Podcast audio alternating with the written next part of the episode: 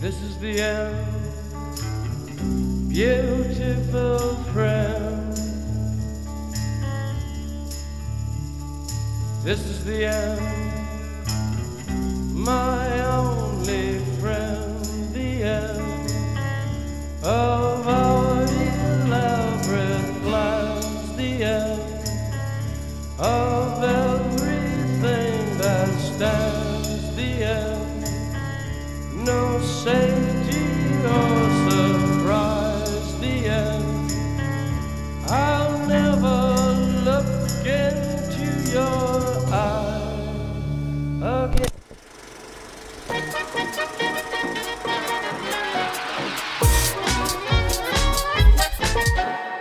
Dobro večer, dragi naši podcasteri, naši najdraži slušatelji. Dobrodošli u večernji program Kantina Talks radija. Znam se to da je, sad imaš radio stancu. Jo, može jednog dana bude, nemoj, možemo sanjati, šta znaš, koliko je sati, Pod- sati? Podcast je novi radio. 17 i 10. 17 sati, 10 minuta, 8. decembra 2019. godine. Kasnimo, koliko, dva tjedna? Pa, puno, puno kasnimo, ali s razlogom kasnimo. Zapravo, a, ako ništa drugo, stavili smo o, oglas, ne oglas, e, stavili smo obavijest da kantina neće biti održana toliko i toliko. Da, zbog kolektivnog godišnjeg odmora jer smo se porazboljevali. Sve skupa nas dvoje. Ukupno koji broje des, desetero u nas dvoje. Da, sve. E, toliko radimo. Radimo za deset ljudi. Jeste, samo, samo se mačka nije razbolila. Yes. Ono, zamisli da se još i ona razbolila i to bi još u problem. Ali dobro, uglavnom, Šta ima novo? Šta smo novo radili unazad mjesec Osim dana? što smo bili bolesni, smo se preselili na bolje mjesto. Nismo pokojni, ali na bolje mjesto. Evo, ovo je prva kantina sa, s oblaka. Sa boljeg mjesta. Jest. The Good Place, kako se zove Da. na serija.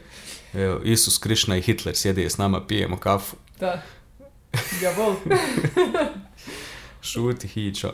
Makse. Makse, makse. Makse. Uglavnom, preselili smo, zato smo i bili malo odsutni jer je valjalo sve to riješiti. Kod je selio zna kako to ide. Jeste. Tumbanje, frtutma, ali eto uspjeli smo sve bez neke pretjerane glavobolje i Jeste. prije snjegova i prije smogova, tako da možemo sad uživamo u ovom predivnom sarajevskom smogu sa nove adrese. Da. Zatvoreni u sobicu, tako da. Ovaj, Pa da, i sad smo nekako kroz tu seldbu, ono, svoje vrijeme smo kontali, hajde mogli bi šta izdvojiti dva sata, jel, sjest napraviti, ali nekako nije to to. Ovaj, kogod se bavi nekim kreativnim stvarima zna da nekad jednostavno to nije to, i da imaš to vrijeme, nije, jednostavno ne možeš. Pa je, I nismo htjeli nekako to sad brzinski na pola. Prvo što nismo ni imali prostor, jer sad ono između dva stana, možeš na podu sjediti, ono, ne, nemaš gdje. To, a nije to to. I nije to ono, nemam inspiracije, imamo mi uvijek šta Ma za reći, jaj, što se ali kaže, ali I- jednostavno, živci svašta nešto, onda je ovaj decembar kad dođe, ne znam kako vi, nadam se da vam je pozitivan da volite tu atmosferu, kako se ono kaže, prazničnu, jel, nema veze sada, vjera koja je, šta je nekako, smo svi oko te nove godine Moja. veseli, jel? neki čekaju raspust. Ma ja, je raspusti, šta ti ja znam, ove godine dobro pada s Da. vikendima, stvar nije, lažem. Nije, nije u sredu. Ja, ono, ponedljak, utorak imaš 30, 31 i onda duži. Ja. Dobro, i to izdržiš ta dva dana, ono, jer Onda tamo spajaš vikend, Da. jel, pa ti je Pa okej. je. Nije bitno, ovaj, uglavnom spaja se neki vikend. Ma da, onda nama i to mi planiramo neka putovanja sad u decembru i plus ova selba što je bila i onda treba završiti sve obaveze na jednom poslu, na ovom drugom poslu i to se nekako sve zguralo da jednostavno nismo mogli, nismo, Eto. nije, Nije nam da se nismo dalo, htjeli. jest. Ali smo eto skupljali, žugamo mi putem, pa skupljamo, malo, malo, pa ono, e, ostav to, nemoj pričat sad, znaš, desimo Ja, se, zapiši, zapiši. pijemo kafu, ono, pričamo, jo, je, aj, nećemo sad od toga, haj to ćemo kad mikrofon upalimo.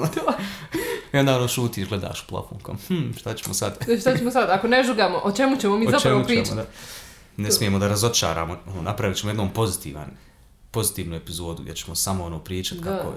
To Trebalo samo proljeće, zvat mrgu tok, a ne ono kantina toks. Ali nema veze. Pa dobro, tu je. Mislim, kad skontaš ono u kantinu, svi su nekako me, veći, Pa je, gledatelj, ono- gledatelj Mandalorijana, ljudi. E. Evo, ako nije ono show godine, ja ne znam. Većinom su svi ono plaćeni ubojice i šta ja Pa znam. to je I nisu to. nešto pretjerano sretni, više i oni žugaju. To je ta neki tamni, onaj, tamni vilajet. Gridi, što se kaže. Jest, kaubojski pravi. I baš ova zadnja epizoda, je li peta, koja je po redu? Jeste, The Gunslinger. The Gunslinger. Pa su otišli u baš pravu kantinu na Mos Eisley. Rekao, eno, eno, snimaju kantinu, eno nas, eno nas tamo. Samo nema, nestalo im struje, pa nema i muzike. I sad Nema. droidi rade, prije nisu droidi radili. je, šta ti je to? Sve Moderna se vremena. mijenja, sve se mijenja. Tehnologija... Nije onaj tradicionalni Star Wars. Jeste. Tradicionalni to, porodični Star Wars. Kako smo navikli. To, to nije onaj Star Wars koji ja znam. Da, sada dopuštaju tim nekim droidima i nešto to, mislim, kad se ja sjetim vremena, kad je muško i žensko samo i Star Wars, to ne može droid. Razumiješ ti? I tako smo ovaj, putem, eto, kako smo selili, pa smo sad i nabavljali neke nove stvari, znate kako to ide. Ma ja Pravili smo kuhinju na novo i svašta smo nešto tu morali, pa ono, od Pa prebacivanje interneta do... Ma ja, milion nekih stvari da uradiš i onda smo se tu, jel, sa hiljadu jednom kompanijom susretali, a već odavno želimo da pričamo o tom, kako bi rekli stranci, jel, customer service, Da. e, situaciju u Bosni i Hercegovini, eto, sve što smo doživljavali godinama od online, to malte ne i ne postoji, pa od ovih uživo varijanti, znači od kupovine gača do kupovine računara, Do, do pijace i tako dalje. Jest. Haman se sve isvede na tu pijacu, ono. Prije ćeš tamo, kao ideš Poč- kupiti povrće, nađeš ljude koji su, ono, progresivni. Pa baš. Ja, na, ja sam našla tetu, meni je teta bila super. Ono. Ali eto, tako da ima ono raznih iskustava naravno, ima i pozitivni, nećemo sad samo, nećemo sad samo negati- negativne stvari, ali moramo se e, e, ne znam zašto mi fali riječi, mozak mi danas nešto ne rađi. Ne, Ne rađi. Ne rađi mi mozak, meni inače mozak ne rađi. Malo smo zahrđali, mo- moramo se, ono, Da, to je, nisam odavno bila pred mikrofonom, pa ne znam. ja, ovo je pritisak veliki. Trebamo kamere, on je popaliti sve žive, još gore da nam bude. Joj, grozno. I onda da ono, baš, To ko što je u onaj Irishmanu, Al Pacino se šokirao što ima devet kamera oko e, sebe. to, jo. Kao, kao u moje vrijeme su bile samo dvije, ako i toliko. I to morate pogledati. Eto, mi smo imali sreću u nesreći, jel, kako smo se razbolili, imali smo vrijeme, i pošto film traje 3,5 sata, Da. The Irishman, novi Scorseseov, Mob Ma- film. mob film, jel?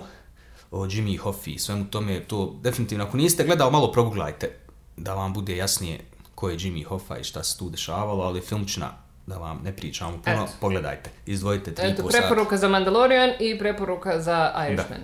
E sad idemo Ne možemo mi bez serija, s filmova, oprosti. Nema veze. Oprosti, Ali tako. evo, pokrenuli smo pozitivno, nešto p- preporučujemo. Da. Ali to, ta uh, customer service, da se prebacimo, um, što sam rekla, već ono, ima pozitivnih iskustava, ali nažalost većinom se iznerviraš kad hoćeš da nešto riječiš u BiH. I ja to najviše pripisujem, uvijek govorim ljudima koji se ne trude i onima koji to opravdavaju time, ono, pa šta očekuješ, ovo je Bosna. Ono, zbog ti, takvih Bosna nikad neće ići naprijed. Pa ja, to vam je ono, ko kad su protesti u igri, znaš, pa kad ono, protestuju svi na Instagramu, jel niko ne protestuje uživo, mi prvi. Pa to ti je greška. U startu šta ti protestuješ, bogat ništa nisi pomjerio, znaš. Jeste. Ima oni koji protestuju uživo i svaka im Pa ne, ima, nego, ali većina raje, jel, ono, thoughts and prayers, onaj, stand up je kaže, to. onaj. Positive thoughts. E tako ti je s ovim nekako, ako ti ne požališ, ako dopustiš da to tako prođe, e, jednostavno si ti onda krivac. Pa Zašto je jeste. to tako? Ali fazon je što je jako teško se žal danas zato što većina tih, znači prvo smo skontali da e, dosta firmi jednostavno zapošljava lju, jeftinu radnu snagu, jel zapošljava ljude, studente zapošljavaju, ne Ili znam, št- preko štele. preko štele to, jest, tamo. apsolutno nema nekih Ni, nisu stručni, znači nisu da, stručni nema za to. edukacija, nema ništa, tu jednostavno samo te zaposle. Jer I- misle da je dovoljno samo prodat nešto. Znači, ali na način na koji se prodaje bilo šta vezano za tu uslužnu djelatnost, što se kaže, to je druga stvar. Znači, ne možeš ti samo ono, doći meni, ej, ova teka je dobra, haj kupi ovu teku. Ma ja, nema razloga, nema argumenta. Da. Zašto je nešto dobro, zašto nešto nije, samo se gleda da se zaradi. Ili se ne gleda ništa. To je ona još gora varijanta kad se apsolutno ono, nezainteresiranost Ti samo tu da, eto, vlada nezainteresiranost, ti samo neko ko je čisto da radnja se grije i da se otvore vrata. to, niti znaš šta ti prodaješ, niti znaš e, ponuditi nešto, niti znaš neke specifikacije vezano za te proizvode koje prodaješ. Ono, ne možeš uopće pomoći ljudima, ako te neko dođe nešto pitati u vez nečega, ti mu ne možeš objasniti. Ma ja, i nekako smo skontali, ova priča ne bi imala smisla da je to 100% tako. Da. Onda bi se reklo živiš u nekom kretenskom svijetu, u zemlju koju ništa ne vlada, sem kaosa, jel, to je to. Međutim, mi srećemo kompanije i ljude koji su na nivou. Jeste. I onda nekako... Koji ti daju nadu, Jeste, ono. on, on, njih je recimo, hajde, 20% i 80% je ovih groznih. I zato i smatramo da bi se trebalo malo boriti, jer se na kraju svodi neka naša formula, na kraju ispala da je... E, nije naša formula, mislim, to se trubi od kad je svijeta i vijeka, ali smo eto nadošli na to da je poenta kakav je čovjek, individualac. Ukoliko ima firma koja broji, ne znam, 20 zaposlenih i od tih 20, 19 su kreteni, šupci, nezainteresirani ljudi, jedan onaj se trudi i ako ti na tog jednog naletiš, ti ćeš reći imam super iskustvo Da. s tom firmom, jel? Ali u više navrata ćeš imat negativno iskustvo. Pa jeste, to je, to je ono i do, od poslovnice do poslovnice, na primjer. Pa to. Eto, ono, imaš BH Telekom poslovnicu, odeš u nju i kažu ti ne možeš ništa. Jel, kad ste mijenjali telefon, ono, šta već, kao treba vam Boga oca donijeti od dokumenta, odeš u drugu i samo ti zamijeni telefon. Jeste. I ko je sad tu lud, znaš, hoćeš Ja. ti sada tu pokretat nešto da vidiš šta kako ili ćeš jednostavno reći ok, ono, upamtiš tu ovoj poslovnici je neko opušteniji, hajmo dalje. Da. Mislim, vjerujem ja da ono, oboje rade po propisu i tako to, ali Pa ne znam više, zna, radi se, pogotovo kompanije koje rade s puno ljudi, meni to nikad neće biti jasno, tipa Telemah. On, oni su ovdje sad napravili neki monopol, malte ne, nemaš ti nešto puno izbora i oni rade s ljudima. Dan, noć, poslovnice ti kad odeš, to su gužve, na telefonu kad zoveš, jel mislim ti daješ uslugu svima, nema pa da, stana u kojem nema kablovske interneta, jel? Znači, možeš ti misliti koliko tu ljudi zove ja vjerujem da ima i toga, da ono, hrpa neobrazovane raje koja zivka i traži neke gluposti, ti izgubiš živce, Naravno. ali nekako bi trebalo da je pravilo, jer kad bi tako se poslovalo, onda bi svi mi, znaš, ja na telefon se trebao javljati na poslu, vrištat ono, ponedjelj, ponedjeljkom ujutru, znaš, jer bože moj, ti si 28. koji si me nazvao u zadnjih 5 minuta. nije. Ovaj, to je nažalost ta prva osnovna stvar poslovanja, da je privatno poslovno ne miješaš i da se jednostavno posvetiš, ti tu predstavljaš firmu. Ja sam primijetio da dosta ljudi koji su zaposleni u tako nekim kompanijama koji imaju ime, smatraju da je malte ne to osobna uvreda ako ti nešto, ono, E, znaš, upravo, mislim, upravo. ti, ja kad uđem u Telemah, evo za primjer, ja ne posmatram tamo nekog krušku kruškića da je to on, ne, ti si predstavnik Telemaha. Da. Mi ćemo izaći sutra na kafu, lupam i ti ćeš onda biti predstavnik sebe. Da. Ali u ovom slučaju ti predstavnik firme, ja ako se ljutim, ljutim se na firmu, ne na tebe. I ti bi trebao prema meni se ponašati kao firma, a ne kao individua koja, znaš, mene boli glava, ja tako. Ne možeš. ti, kao, ne znaš ti šta je meni danas bilo? Pa, Jeste. ne znam, ali Ono, meni je žao, ali imam ja sranja. Kad ja sa tebi uletio isto tako i počeo vrištati ovdje, jer sam ja živčan, kako bi se vi ponašali? I tu smo, recimo, ja s Telemahom od početka, ne mogu nikako, poš- pogotovo kad si ti te neke stvari razumiješ, jako je teško. Ono, ja kad sam zvao, recimo, nestane internet, onaj banalni primjer, i sad ti zoveš da prijaviš kvar, i onda ono krene 15 minuta, jeste li ugasli, upalili, vidite li kursor, znate li šta je kursor, znaš. I ja, recimo, shvatam da je to neki, ono, imaju tamo knjigu i čitaju šta pa se isto moraju ko reći. IT crowd, znaš, ono, kad su bili, a jeste li pokušali ga upaliti, ono, Pa pa to. ponovo? Ja razumijem da u 90% slučaja sigurno to i proradi. Pa da. Ja u startu onda i kažem, samo da vas prekinem, bez veze da ne gubimo vrijeme, sve sam uradio, ono, standardno, bavim se tim, znam oko toga, tu, tu, tu, tu, tu, objasnim o čemu se radi i tu nastane muk. Jer je činjenica da on tu zaposle na telefonu ljude koji samo i znaju te osnovne korake, Da. koje čitaju tamo s papira, oni ne znaju dalje, nema neki ono klikeraš koji čuješ, hm, znaš, hajde ti... Pa da, jer zapravo ne zaposle IT čovjeka, znači ne posle, A ne bez zaposle- veze nekog zaposle i daju mu da čita To je isto ono za ka- call centre, Pa znači, to, ukoliko je to, imaš to, ono, povlače se one čize po tabelama i to odgovaraš, nemaš to, ti ali ljudi se ni ne uključe, što je najgore. Ja kažem, hajde, eto, nek, nek si ti nestručan u- u tom, u tom pogledu da ti ne znaš popravi modem ili ne znam šta, ali da, da se malo uključi, jer e, sigurno to nije prvi put da se neko javlja, Pa ja, ili pokušao ima, sam upaliti u gast i, i opet ne radi, da malo istražiš šta bi moglo biti. pa odnosno da imate broj telefona za nekog tamo E, ili Gika to. koji vam to radi, ono, halo baba, znaš, dođem do njega.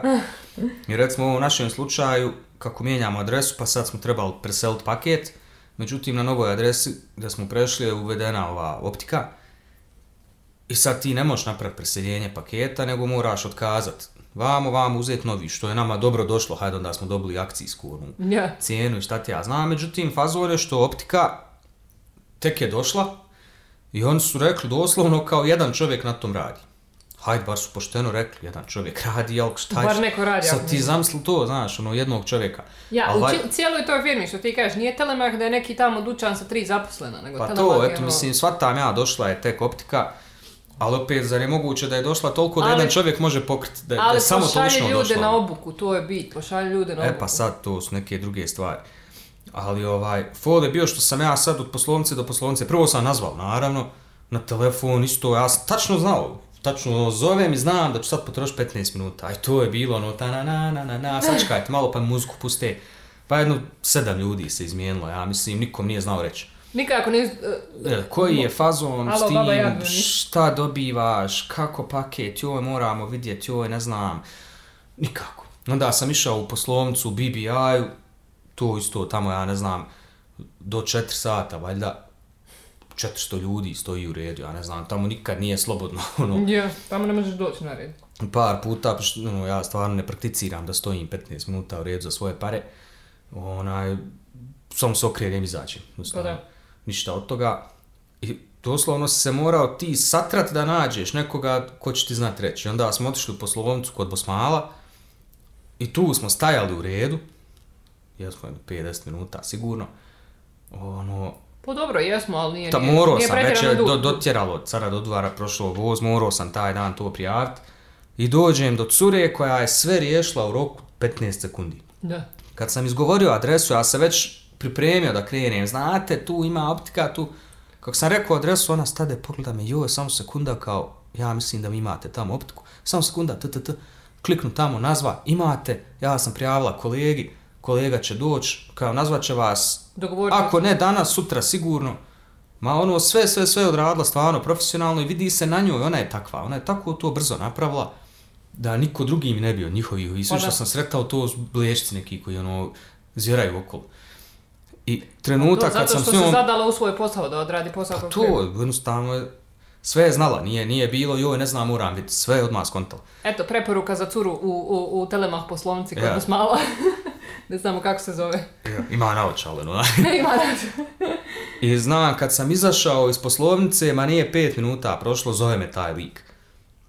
I, i on, Ja, nismo ni sjeli u auto, on te već zvao. I on, sjajno, sve uljudno, kulturno, dobili smo broj, ne znam, jeste li vi upoznati šta je s tim, imate ove pakete, imate ove, ttt, sve mi je fino objasnio, dogovorili se vrijeme, kad će, ma baš ono kako može i kako treba. Da. Znači može, nije da ne postoji, nego jednostavno je ti on, ta jedan koji to radi i on to zna radit. Pa da. I to je valjda cijeli problem Ali isto što... i na nivou, nije neki kruž. Pa to, na nivou zna. te gleda, on je meni pondio što mi mora ponuditi, ja sam izabrao, razumijem, znam šta hoću. I on me nije tušio nakon toga, kad sam ga Da. prekinuo, vama hvala, ja ću taj paket, samo je rekao u redu, moje da vam ponudim, tad i tad. Puno Na kraju su došli liko, sve završilo. Sve se riješilo bez ikakvih problema, dok sam došao do te cure, ali sam do te cure dolazio sedam dana. I prekrdašli smo bili već, ono, i otkazivanje paketa i šta ti ja znam. I tu, ono, naravu učenja, jel, do osobe. Znači, ja Ja, sad tu mogao, da nisam do ove cure došao, ja bi pljuvao telemahu, a recimo da sam prvo na nju naletio, ja bi rekao vidio ovog telemaha što je dobar. Znači, tako ti je ono sa firmama, što jednostavno kad čuješ, kad pročitaš nešto, koji sa svim, ono, znaš, kad odeš u hotel pa pročitaš recenziju ili u restoran, pa neko će reći, evo te najgore iskustvo ikad, ako mu je naletio taj neki konobar. Pa jeste. I poenta toga je što sad mi govorimo da kod nas taj customer service uopšte nema neke obuke. To, Jer nema, ne, to nema neki standard, to je Jest, najgore. ti nema neki morao standard. imati standard gdje je svaki radnik takav. Gdje Da. ti ne, može, ne bi zaposlio nekoga ako ne zna te osnove, ne bi zaposlio nekoga ako nije spreman kao osoba, ono što se kod nas, znaš, kad čitaš, na posao ba, ne znam, bilo koji oglas, pa ono kao jesi li timski igrač, jesi li komunikativan. Kod nas je to neka standardna stvar koja se pita i koja se piše. Kao zato što bi to trebalo tu I pisati, ali niko to... Mene je to nešto najgluplje, ono, staviti u CV komunikativan. Okej, to nisam, ja sam DG, ne znam progovorit, molim vas zaposlite me. He speaks so well. A ja, ono, to su neke osnovne stvari. Ali niko to ne provjerava. Kad odeš na taj razgovor, neko bi trebao da te pita, jebote, Da, pa eto, Deset ja kažem, na primjer, ako ćeš ti već biti neko ko radi s ljudima, jel, da radiš tim ljudskim resursima, ili da se baviš sa kupcima, sa uh, kak, customers, nije to samo klijentima, ajde. klijentima i tako dalje, valjda bi ti trebali, recimo, eto, ja bi to tako napravila na razgovor za posao, da ti da neku situaciju, na primjer, da vidi kako bi ti to riješio. Pa da. Mora, to mislim, bi ti nešto bio da jedan od testova, recimo, na, na intervju za posao, da ti riješiš situaciju sa klijentom. Na primjer, eto, bubam, telemah, da ti nešto ne radi. I potom Pa- bi vidio da li ta osoba uopće želi da se zada, da ti pokuša riješiti ili bi samo, Pa eto, ja vjerujem da neke firme to imaju, ali mislim da taj test koji se radi, isto se radi da se odradi. pa znam. Jer taj koji daje test isto se njemu ne radi. I Aha. on ne bi da to ide u neku komplikaciju, nego samo da to završi, da se bježi na kafu i hajmo. To i razumijem da različite firme imaju različit standard, to jest trebale bi imati različit standard. Ali ako već si firma i imaš svoje poslovnice, da je taj standard u svakoj tvojoj poslovnici, a ne da je ono tipa različit standard u, evo uzet ću DM za primjer, bubam. Ne znam, ono mi je palo na pamet jer su mi ono cool. Ali oni recimo održavaju taj neki standard sa ljubaznošću osoblja i sa ono da ti pomogu. Ja, oni pretjeruju, znaš, tamo imam osjećaj da i bičuje onaj njihov gazda, jer nekad je pretjerao, znaš, no, recimo na vrata istovremeno uđe sedam ljudi i ženska govori dobar dan, dobar dan, dobar dan, dobar dan, dobar dan, dobar dan. Jer je nas sedam, imam osjećaj ako je fulla jedno da bi frajer došao, no to je dva bića i sto maraka manje. Pa- Dobro, e, e, ja, i to, dobiješ i taj osjećaj da fakat moraju svima to ti, ono, ima jedna anegdota, ali ne, nevažno sad, kao, ovaj, ali eto, recimo, oni bar održavaju neki standard sa uljudnošću, jel, nekad malo pretjerano, ali ti je ugodno, znači, ugodno je kad ti uđeš u trgovini, neko ti kaže, dobar dan, znaš, ono, Pa jest. Mislim, koliko god... meni je draže čuti dobar dan nego da mi neko ka, ono, uđem na vrate, mogu li vam pomoć? E, ako sam ušao u dućan sa odjećom, očito sam došao kupiti odjeću. I ako mi treba pomoć, ja ću se samo vratiti, ono, ne Pa trebaš mi to, u stvari bi trebalo biti, eto mi vani kad smo išli u skoro svaku radnju, kad smo ušli, e, ne kažu treba li vam pomoć, nego, Nego, ako vam treba pomoć, ja sam ja tamo. sam tu. Yes. I to bi u stvari trebalo da se ti samo meni prijaviš, kao isto ko konobar u, u pravim restoranima, velikim ti kaže, ja, dobro večer, ja sam taj, taj, večeras ću ja biti vaš konobar. Ukoliko treba t, t, t, t, t, to je to. I on te obilazi profesionalno naučeno, tačno ono što kaže moja mama, najbolji konobar onaj kad nikako ga nema i taman kad ti pomisliš na njega on se pojavi. Ono, E, pa to, ali to ti je ta procjena, to ja govorim da ljudima ovdje fali procjena kupaca. Jer, na primjer, e, evo i mi kao kupci, kao, kao klijenti ne- nekih usluga, ti kad uđeš recimo u, bubam, uzmam DM za primjer, jer mi je najlakše nekako, ti kad uđeš tamo i kad vidiš ljude koji ulaze, ti možeš otprilike s rata vidjeti ko je došao da točno nešto kupi, Znači, ja, ono, došao je po šampon, došao je po šminku, došao je po nešto, ali ti možeš procijeniti da oni nisu došli da tebe pitaju, he, znaš, mm, e, treba mi to, to i to, nego točno vidiš po njihovom pogledu da oni traže nešto specifično. E sad, imaš ti ljudi koji uđu pa zbiraju. E, ti su ljudi koji možda ne znaju šta bi, pa, eto, možda i možeš prići, ono, ali fora je u tome da ti, da, da je problem sa procjenom ljudi i, i u dućan sa odjećom.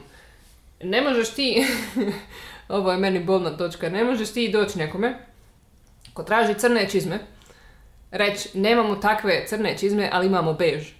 Jer da sam ja htjela bež čizme, ja pitala imate li ove čizme u nekoj boji, a ne, imate li ove crne čizme broj taj i taj. Mislim, ja shvatam da, jel, trgovcu je cilj da proda. Znam. Ali postoji način na koji ti mene ne vrijeđaš, nego nešto jednostavno moraš znat kako pristupiti osobi, da, da kaže, jao, nažalost, nemamo crni. Pa te pusti, pa vidi, ako ti ostaneš pa ono oko, jebi ga, tebi su te čizme dobre, pa malo ko počneš gledati, onda da ti kaže, ali evo, ukoliko vas zanimamo ti, ali daj mi malo nekog osjećaja, daj malo nekog ritma, nego kod nas je valjda prvo je naviknuto, evo ja s muške strane mogu reći, da u tim nekim radnjama naletiš na osobe koje valjda su navikle da su muški kod nas, ono, daj mi, ma daj mi nešto sam da pokrijem noge, znaš, ono daj neku, daj majicu. Jeste to, ili je takav njihov stan, stav da su muškarci nesposobni sami Da, sebe da kupiti bez ženske osobe. Meni se znalo dešavati stvarno, znači nije otvoren sam koliko god treba da bude, ono, možda pogrešne radnje gledam, ali gledao sam i od jeftinih i skupih i vakih Ali i si nakih. išao i u iste različite poslovnice ist, iste, istog brenda i imao si Pa drugačije je, iskustvo. i to je iskustva. fora. I to je ono što dešavalo se ja da doslovno standardu. ženska, samo što nije u kabinu uletla, stoji ispred kabine, valjaju, dere se, ono, kao, ej, kako ti to je? Kako ti to je? Jesam, ono, baba, pusti me ženska glava, ono, znam sam, razumiješ, kup, nisam retardiran čovjek, ali to je ono što valjda muško kad vidi, jehe, Ja, ali što je najjača stvar, tu sam i ja bila, pa ono, pi, pa mene pita je li obuku, je li probao, je li mu valjaju dobro, ja ono, pa halo ženo, doslovno ono to, kao je to želi da ti bude od neke koristi, a to mene smori do te mjere da ja hoću da iza, ono, apsolutno ne kupujem se Pa na kraju ne smo izašli, na kraju smo izašli, jest. ostavili stvari i otišli, mislim, Jer imaš ti raznih kupaca, ja ne kažem da smo mi idealna vrsta kupca, ali baš zato, Baš zato procjena kupca, Neko- ako ti vidiš da neko ne želi da ga ti smaraš, pusti ga na ne, miru, on će neko ti sam pravo doći. voli tu priču, znaš, neko voli ono da se mahala, da Pa se jeste, ali će i oni sami pokrenuti, znači sam će kupac s tobom komunicirati, jel? Ali ako ti vidiš smo- da je kupac došao sav, ono, daješ dojam, točno vid, možeš vidjeti, mislim, ako imalo priča s osobama, nevažno je jel ti u ičemu radiš, ti možeš skontakt kad osoba ne želi da priča s tobom. Ono, da hoće da je pustiš na ja, pa vidi se to, znaš. To.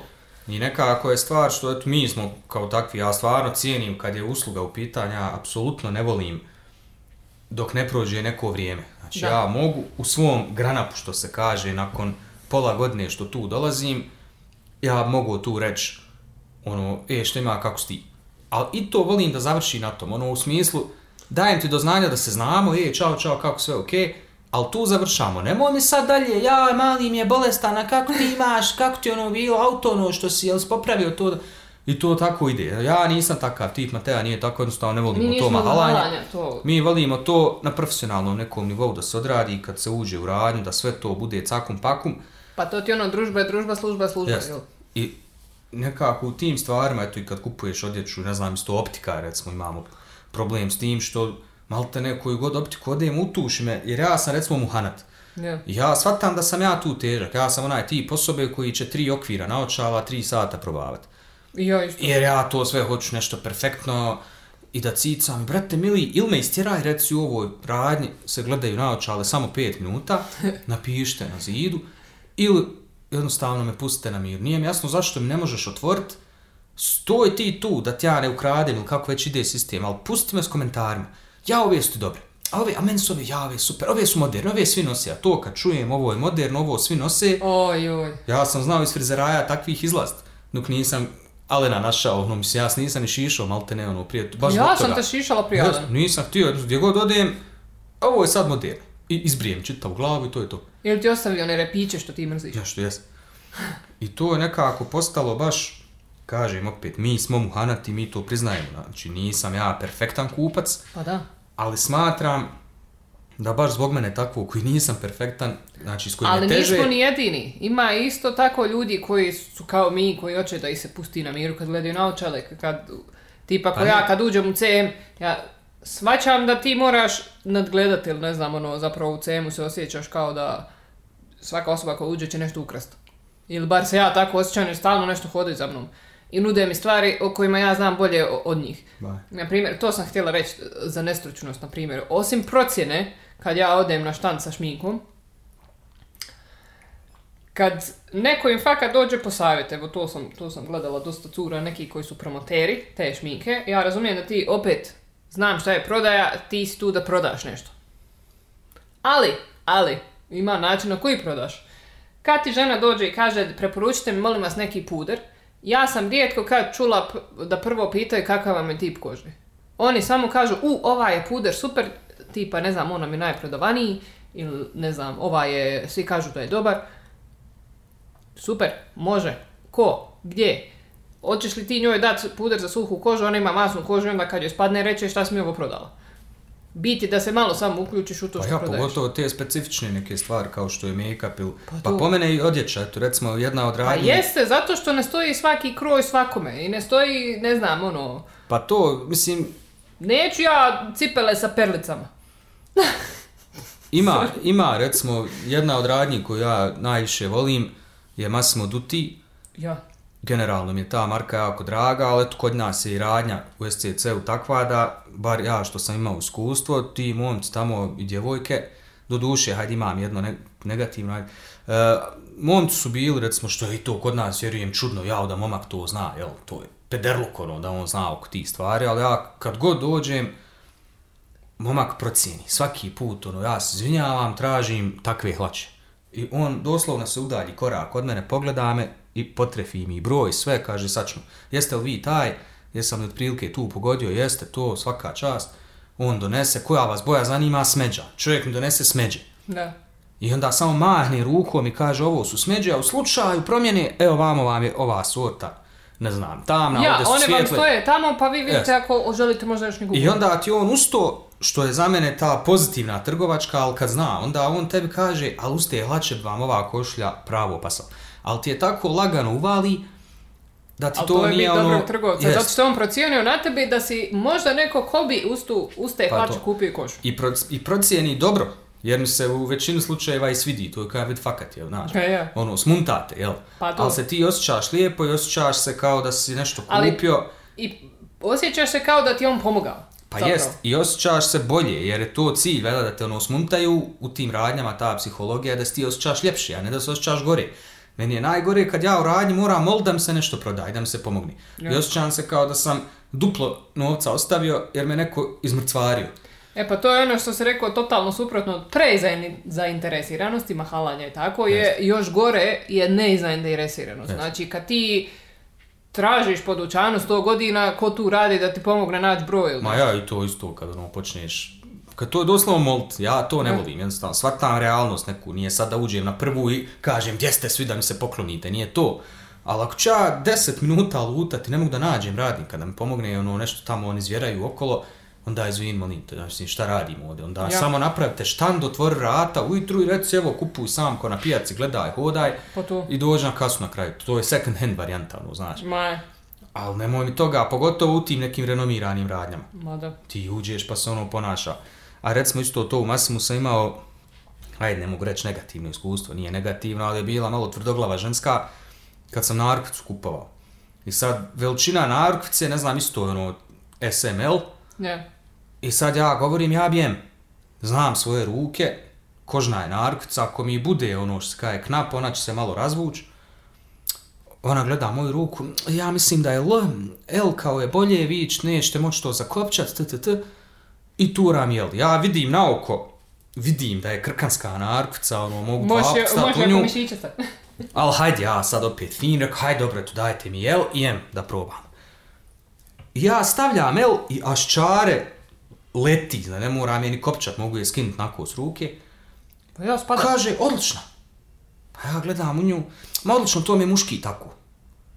Stavljam M, znači M mi nije ni knap, nego taman, ono, perfektno Ima, se može. uklapa. Ma je, ima I sad ima. ja kopčam, ima neka čudna je kopča, ja kopčam M, ali pošto je, nosim je na desnoj ruci, ja lijevom kopčam i sad sam ono smotan jer sam dešnjak, ja se tu malo nageo, a L kad sam stavljao, valjda sam ubo iz prvi. E ona je to protumačila, eto vidite da se s tom M mučite. Kao ne možete, ženska glava. Prvo, ako sam ja kupac odlučan, s te strane kažem želim M, završi s tim. Znači ja sam ti najlakša moguća mušterija, tražio si M, izvolite M, ti mi možeš dati savjet, reći hajte vi probajte L. Ali ako ti ja kažem na to neću, Daj mi jem. to znači da ili imam tu narkoticu ili sam već dolazio, a baj ja sam dolazio. Ono, nisam probavao, gledao sam, ali znaš kad neke stvari narkotice ne kupujem, brate, auto je, znaš, tačno sam vidio, znam neki taj filo, hajde da malo probam, da vidim kako mi stoji. I na kraju sam kupio, MM dan danas nosi, znači ubo, totalno, taman, sve je perfekt, perfektne veličine. Pa to. Ali ne, ona je navikla tako u svom nekom filmu i ona navikla da muško treba da ima lančnu koja visi ili šta ti ja znam. I to je to, znaš. I onda, a eto, isto je to radnje, mi se desi da neko totalno drugačije priča. To je malo meni za njihov nivo, jel, pošto se kod njih osjeti da ima taj po mirisu i po ponašanju, oni su i kako su dijelima i sve. Pa ima neki standard koji Osjetim da ima pokušavaju neki standard i da ih je neko tu posložio kako treba. I onda mi je ona Možda tu i njih odudarala. bičuju kao one u DM-u što Ma ja, mislim, ali ona mi je tu odudarala zato što pričom uopšte nije bila od toga. kompletna priča je bila kao da se, osjećao sam se kao da sam u Zlatarskoj negdje, pa ono, a, a, sam, sad ćemo mi to tebi odvrnut, zavrnut, Je. Nekako mi- Zapravo se osjeća kao na pijaci. pa to. Ovaj, ne kažem da je masmo duti Armani, jel, po tom, ali eto kažem, pare mi kao da imaju neki standard, onako sve skupa, kad uđeš, Jeste, osjećaš imaš se fin osjećaj kada dobrodošao. uđeš unutra. Jeste. A opet te niko ne smara i tamo ti dođe ono dobar dan. Znaš, nema ti ono Pa to- da odmah te svrata, i mogu li vam pomoći? Pa Jer valjda hoću sam da ušao... kažem, nije to kod nas kao da je samo za skupe radnje, sad eto, ta neka Armani, kad bi kod nas bila takva ili ne znam. Pa eto šta ja Ono- znam, ono, nisam ulazila na XYZ gdje imaju ma- markiran odjeću, pa ne znam. Ma ja, pa eto, ne znam Zapravo šta. jesam jednom ušla i to mi je bilo zanimljivo jer ja inače e, se šalim i sama sa sobom da izgledam kao klošar. Iako ne izgledam tipično kao klošar, ali eto ja sama sebi jer prljave metalike kaznit će nas Bog. Imaš tako neki kad oni, e, kad uđe im kupac koji za oni, ono, valjda zamisle da ti nemaš novaca jer izgledaš kao da možda nemaš novaca da si to nešto priuštiš. Jednom sam vidjela tako, žena je u, čak u Zari, znači Zara nije ni skupa. Ono, ne znam, hlače sa džepovima, ono, cargo pants, ima dolje one gojzerice, znači žena izgleda ako neko planinar, malte ne. I isto je nešto ispitivala neku curu i cura je baš nekako nevoljko odgovarala, kao da je ono, malte ne procijenila nju da ona nema para. Međutim, žena je ušla i kupila malte ne pola, pola radnje. Ma ja, Zato kažem. to, to je kod nas nekako E, kao, to ne ako je volim ja, skupo, ja ne volim- e, tu ćemo se kofričit, znaš, ali To isto je... kad uđeš u skupe parfumerije. Znači oni procjene da ti ne, ono, prvo nemaš pojma šta, zašto si došao i druga stvar da nemaš para jer izgledaš, ne znam, nisi napucan, nisi u, ne znam, Ma, ja Nike tenama ili šta, ja znam. E to meni smeta kad te procjenjuju.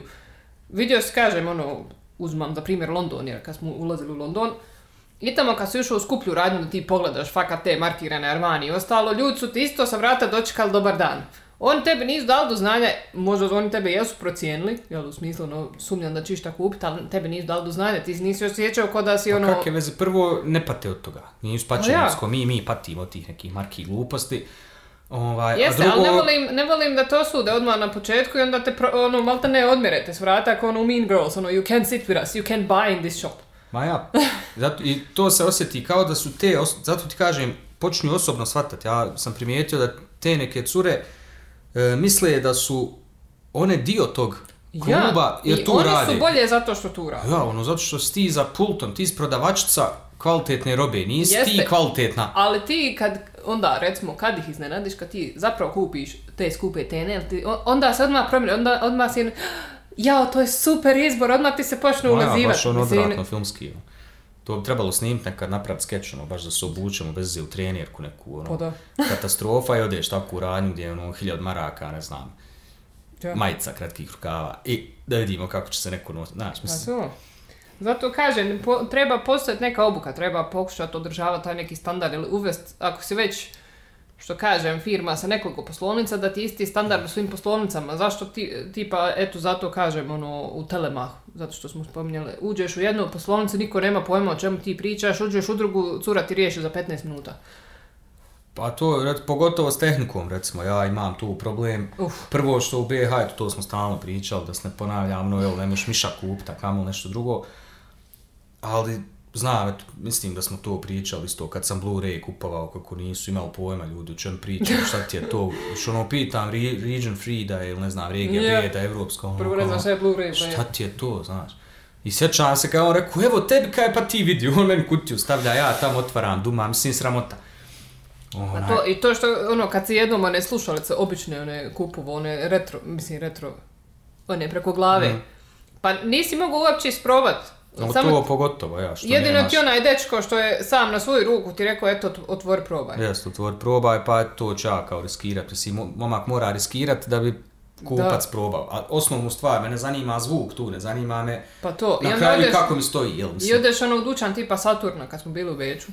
Sve imaš za probaš, znači. Ne, i opet ja kažem, shvatam da ne možemo se mi pored sa velikim nekim tako svjetskim gradom i sa brojem stanovništva i sa standardom, s novcem i sve, ali opet, onda nemoj prodavati, jer ne možeš neke stvari, to je isto ko, ne znam, da, mislim, u stvari je to i najbolji primjer za te slušalce, to je ono kod, ili televizor da kupuješ, ali ne možeš ga upaliti vidjeti, nego ono, eto, kod kući dođeš ti vidi, ti odgovara Pa to. ili da šminku ne možeš probati. Znaš, ti uđeš do jeme, ono, karmin stoji i ne daju ti da svoću radiš. Pa me- Mislim, neki rade swatch, ja kažem, meni, meni smeta kad nemaju testere, znači moraš imati testere za tu- proizvode, jer ljudi otvaraju, a tu ima, sad ne gov- da ne govorim o bezobrazluku kupaca, to je već druga tema, jer tu fakat ima seljaka totalnih, mislim seljaka, ma ja, seljačina, oni kupe, oni otvore Osta- što ostavljaju robu po podu, što gazuje po njoj, što otvaraju uh, proizvode maskara i sve ostalo i keljaju po sebi, znači nove proizvode i vrate na policu. To neću komentirati, to je već, tu se već iznervirala. Ali što nema, recimo, eto, testeri. Bar testeri osiguraj da možeš svočati ruž, kako ću ja kupi ruža, nemam tester. Pa to Neću je, jer znaš šta je, ja pretpostavljam da kod nas, kad bi izvadili te slušalce na testiranje, da bi neko došao tu i slušao muziku sat vremena. Ima toga, znači kod To, nas... je, to je ono kao što smo rekli, e, zato sam rekla ima i kupaca, mislim, kakvi su kupci i to je potpuno druga tema što smo rekli kad bi recimo McDonald's imao ono feel free to Ne, pa refill, to sad hoću došao bi lik sa, sa Jes, kod nas bidonom. ka- kanisterom došao i napunio sebi. super je što prevodiš taj bidon. Ja. I to shvatam da ima, ali ti onda moraš napraviti neki sistem, ono ko se žalimo za kino, da ima redar, da stoji, tako bi ti morao i tu napraviti neko ko stoji, taj prodavač koji prodaje, da radi svoj posao, da kaže imat, molim vas, 15 minuta slušate ovdje muziku, ono, ili kupite ili zađete. E, ali sve, sve te radnje imaju zaštitara, da bi ih O, zaštitili. to odat ne pričam, jo, zaštitarije, samo bez veze stoje, ja ne znam, majke. Pa znam, ali zato kažem, trebali bi oni raditi svoj neki posao. U DM-u ćete ono, malo te ne upozoriš što samo izvadiš telefon A, ako misliš ma da ćeš pa- nešto slikat. To je već apsurd, recimo meni u banci najjače, kad odijem pa me zaštitar me uputuje. Ču uputuje, upućuje. Zaštitar mi govori kao ono, e, pricnete taster, ideš vamo. Ja, on je tu zapravo treba, infoput. Jes, ko ti treba, da promijeniš pare, to ti natrećem gore. Znaš, on ono, s pištoljem mene, e, tamo ćeš. Mislim, to je naš ono neki on treba da stoji da šuti, ali ne, on ti s njim, ali te ne ono kafu piješ kad uđeš. Pa to zapravo, nekad je apsurdno što ti totalno osoba koja ne bi trebala raditi taj posao, ti radi Jest. taj posao u Ma smislu. sto puta, evo recimo u Sberbank u Štrosinoj, sto puta kad uđeš na infopultu nema nikoga, nego zaštitar sjedi i on.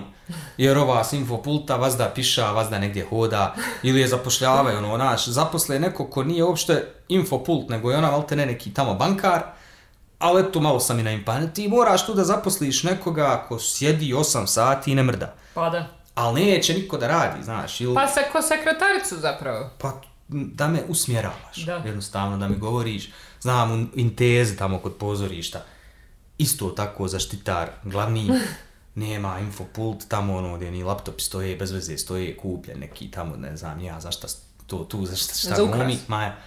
I on te tu šeta, gleda, pita šta ste trebali, kuda ćete, pazite, to je diskreciona linija, ne možete tu, e, vamo, vam je ovo, vamo. Unikredit onak od Evrope, ista stvar. Da. Ona dvojica vazda stoje naprijed, Jeste, ja kad dođem kod onog aparata, oni samo mene pitaju, oprostite šta vam treba, Jest, ono... kad, mislim, to je to, ono, Securitas je jednako infopult u banci. Da.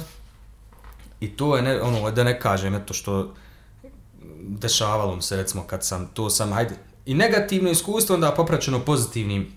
Ja sam komitent Sberbanke i najbliža mi je ta u Štrosi i jedne prilike sam išao baš da funte kupim. Ja kao građanin, jel, normalan, ja sam, znam Gospodin da čovjek. trebam putovat uskoro, nisam čekao 5 do 12, pa sam fino nazvao poslovnicu da se najavi, mislim, iako ne radi se o nekom novcu, sad ono, najavljuje se kad se velike pare uzmaju, Maj. ali eto svejedno funte su nije kuna, ono, možda se ne uzma toliko, mada i to apsurdno, jel, to je glavna valuta, jedna od glavnih, Pa da. ali ja sam nazvao fino, mogu li se Čisto da se potrefi, da nekim čudom... Jest. Na telefon su mi rekli ono, ma ja ima, kaki ne morate se, šta najava funta, hajde Ja. bogat, dobro, ja sko glupa nosit čovet. I odem fino u banku, dobar dan, ja sam zvao ja da zamijenim funte, marke u funte. Ako je, nemamo mi funti. I tu kraj. I ja sad mu trepčim u filmu. Pa rekao, zvao sam, rekli ste mi da ne treba za funte zvat da je to. On ovako gleda u mene, ne znam kaj ja nemam. I tu je kraj. Nema, ja se izvinjavam da pogledam, da nazovem drugu poslovnicu, da vidim da ovo, da ono, nemam funti, tačka. I ja ga pustim i gledam u njega, on šuti, ne, i to je to. Nema, rekao, ne, dobro. I ja iz reda i na telefon. Zvao sam, koga sam zvao? Zvao sam e, žensku koja je prije tu radila, ja sam upoznao kad sam neke kredite uzmao, pa smo ono bili Ma ja, bili ste na liniji. na liniji, ona je bila šefica poslovnice tu u Štrosi, ali je prešla u drugu, nebitno imam njen kontakt, znam da ona iznad. Maja. Ja sam nju nazvao da se požalim i ona meni kaže samo koja je, samo reci kao koja je poslovnica. I rekao u Štrosi. Dobro kaže. I nakon 5 minuta zvoni telefon, zove me direktor poslovnice u Štrosi. Da se izvine, gospodine, ja zaista ne znam, možete li mi kaže nacrtat, ko vam je to rekao? Jel kaže bio pla- Opisat, opisat. opisat. Momak smeđe, ko si, gdje je sjedio, znaš, sad ja, a vidiš ti sad kako ja razmišljam. Ja sad tu ljuti, sve, ali opet konta, znaš, sad mi to previše, bez je sad momka, koliko god je bio kriv, ono, u meni bi- prvi osjećaj bio, joj, nemoj ga sad jebavat. ali sam onda skontuo, ma znaš šta, što ga, misli, neće dobiti otkaza s čare, nego "Zem, što ga ne bi jebavo. Daj, rekao i Pa taj. zato što je on sebe. Jes, ne znam, rekao, kako se zove, smeđa kosa. Nema, kaže, "Nik- molim vas, izvinite, t, t, t, sve je on meni divno, krasno, kada to je absurdno. Kao da prvo da vam, da nema funti, absurdno ima, a broj dva kao da vam nije rekao, sačekajte, nema rekao, ništa nije rekao, ne bi ja pravio problem da je nešto, nego stvarno rekao, osjećao sam se ko govno, zadnje, da nisam zvao pa ni pojada. I on se meni tako izvinio, samo vi kaj, vratite se. Čekat će vas. Ja kad dolazim, isti taj momak. Znači, druga persona. To Haman preko reda nisam, ali Haman je bilo. Gospodine, ja izvinjam, evo ovdje ja nisam, znate, malo sam nešto pogledao drugačije, ovdje na računaru nije bilo, ja sam kliknuo, to, to, ništa, ja tu sam uzeo u tišini, pokupio se. I to je bilo, ono, znaš, da se osjetiš kao komitent. Ja ne kažem da tu treba, meni je grozno bilo u jednom trenutku, znaš, kako je ovaj šef nazvao, ono, Malte ljud, ne, ljud, ma Malte ljud, ne si pomislio da će ostati bez jes, posla. malte ne noga, što bi, mislim, to je, i treba, Ali na zapadu bi se to i dogodilo. pa ne, treba, mislim, to je sad taj fazon što sam i ja, vjerovatno se tu počeo ponašat malo ko tipični bosanac, ono, neka, mi je prošlo kroz glavu, ovo, znaš, nečiji posao, vamo, tamo, Ali to je to, jebeš, mat. Mislim, to je to, tako, tako bi trebalo. Sorry onda, druže, ponašaj se malo, jer ti si prema meni bio bezobrazan. Pa to. Nije to samo što nisi imao to, nego što si me skinuo, da ne kažem iz čega. Jednostavno sam se baš, baš glupo osjećao i još nazvao i sve fino dogovorio da ne bi to doživio. I nekako ovdje svaki put sebe udarim što kad god ti, e, kad god se ponašaš po nekom protokolu, po nekom pesu što bi mi rekli, ovdje se često se osjećaš kao glupan. Da. Malte ne, ako čekaš na crvenom, glup si. Pa je. A halo, ba, znaš, no, ja ću, ja prolazim ovdje, znam ja. E to je kod nas, sve je nekako tako, joj njega, meni se recimo često, da, znaš, kao joj ti na mail sve. A ja sam poznat po tom da prvo ne volim telefonirat, to radim samo kad moram, Ja volim pisat. Takav sam čovjek, volim pisat, naširok koji se. Ali opet smatram Ja bi kad sve su- rješavala mailom Jest. da mogu. Ali smatram kad je posao u pitanju da je bez pisanja i bez e-maila apsolutno se ne može. Pa da. Za početak, shvatam da se ne može svaki posao ni dogovarati piskaranjem, ali se mi prvo moramo pisati da bi se čulo. To smo spominjali prije. E, često mi se desi situacija da baci e-mail u bunar. Da se apsolutno niko ne javi. Dok mi se zna i desit, to je baš ono bosanski kontrast, Ja. da nekad kad napiše mail da mi se vrati istom mjerom. Što mi je wow. Pa ono, po, vra, vratiti vjeru u ljude, što se kaže. Pa to, i recimo to smo imali sad isto iskustva, evo, kada smo, šta smo uzimali, ja, rasvjetu smo uzimali, išli smo u Erlo Eglu, to. i e, s njima sam ja za početak, hajde pogledali smo tamo neke smo stvari izabrali i pitam sad žensku, imate li to i to iz kataloga, kao ima, može se naručiti, nema trenutnu radnju. Ok, rekao, mogu li ja vama poslati klasični zahtjev za ponudu, vi meni sastavite, može, nema problema, platite cashom online, završimo sve. I ja sam poslao zahtjev za ponudu da mi je, i to je, kako ti odgovori, odgovorit će tebi nekad neko, ali znalo mi se desiti ono, da ti odgovori bez pozdrava, razumiješ, samo ti glupost neku napiše.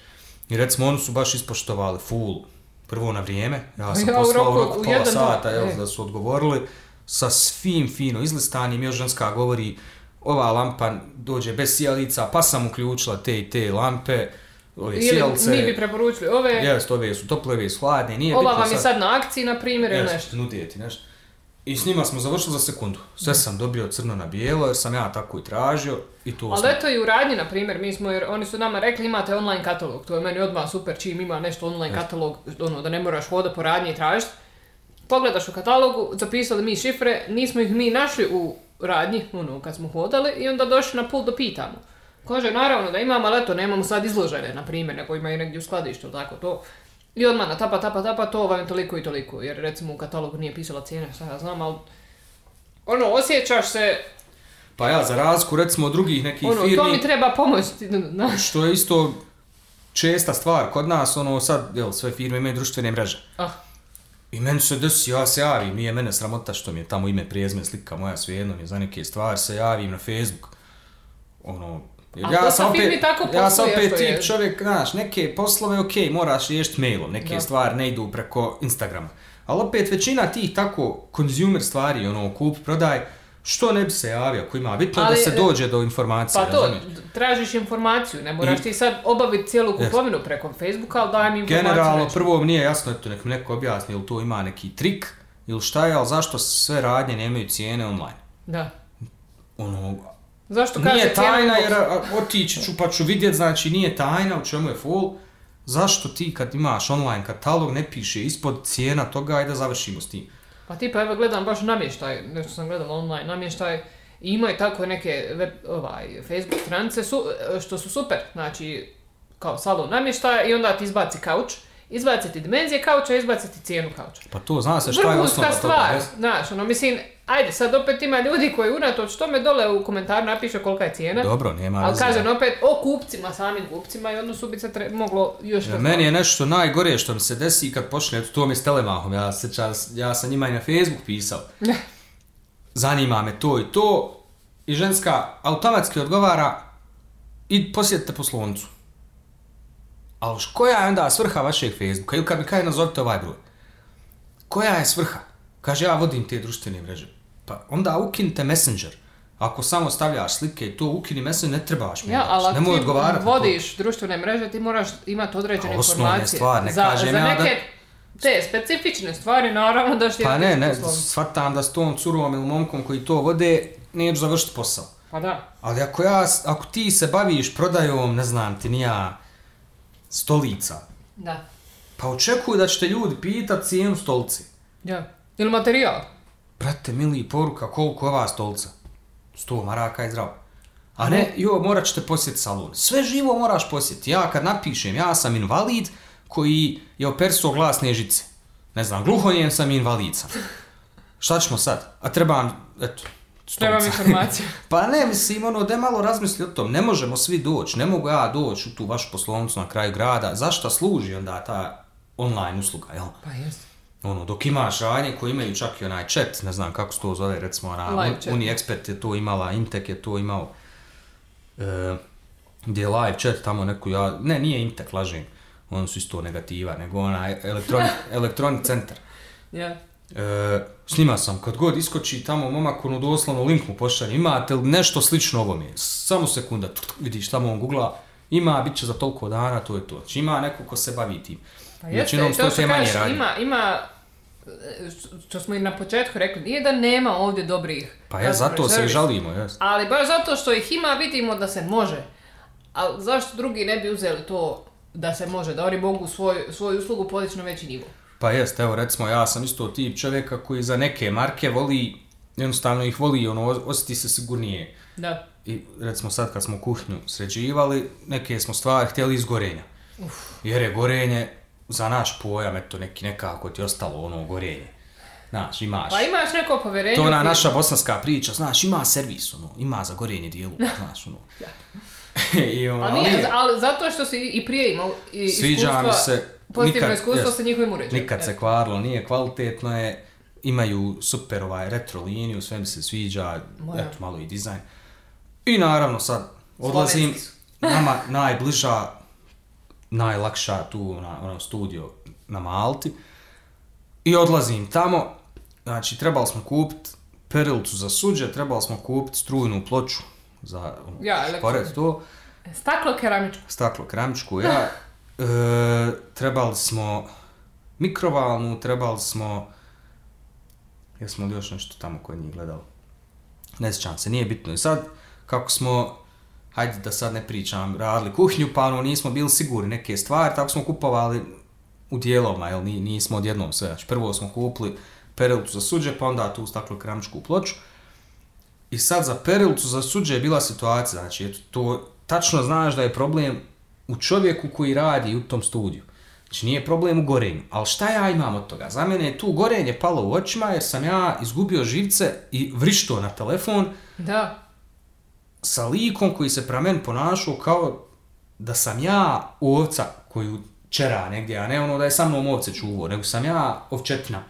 Da. Znači, doslovno, došao sam na lice mjesta, izdvojio keš, full cijenu, jer tako to ide, i oni kažu, mi vam to dostavimo na adresu. Super, jer tamo nema u tom salonu sve da ima neće ja nosat mašinu, Pa? Mislim, logična, normalna, prirodna stvar. Međutim, Kada će doći, joj, moramo vidjeti. Dobro, shvatam, nisam rekao za sat, ali morate mi reći. Kada? Još ja naglašavam, rekao, između dva stana smo. Na toj adresi gdje ćete doći, vjerovatno neće niko biti. Morate mi se najaviti na drugom je dijelu grada gdje sam sad.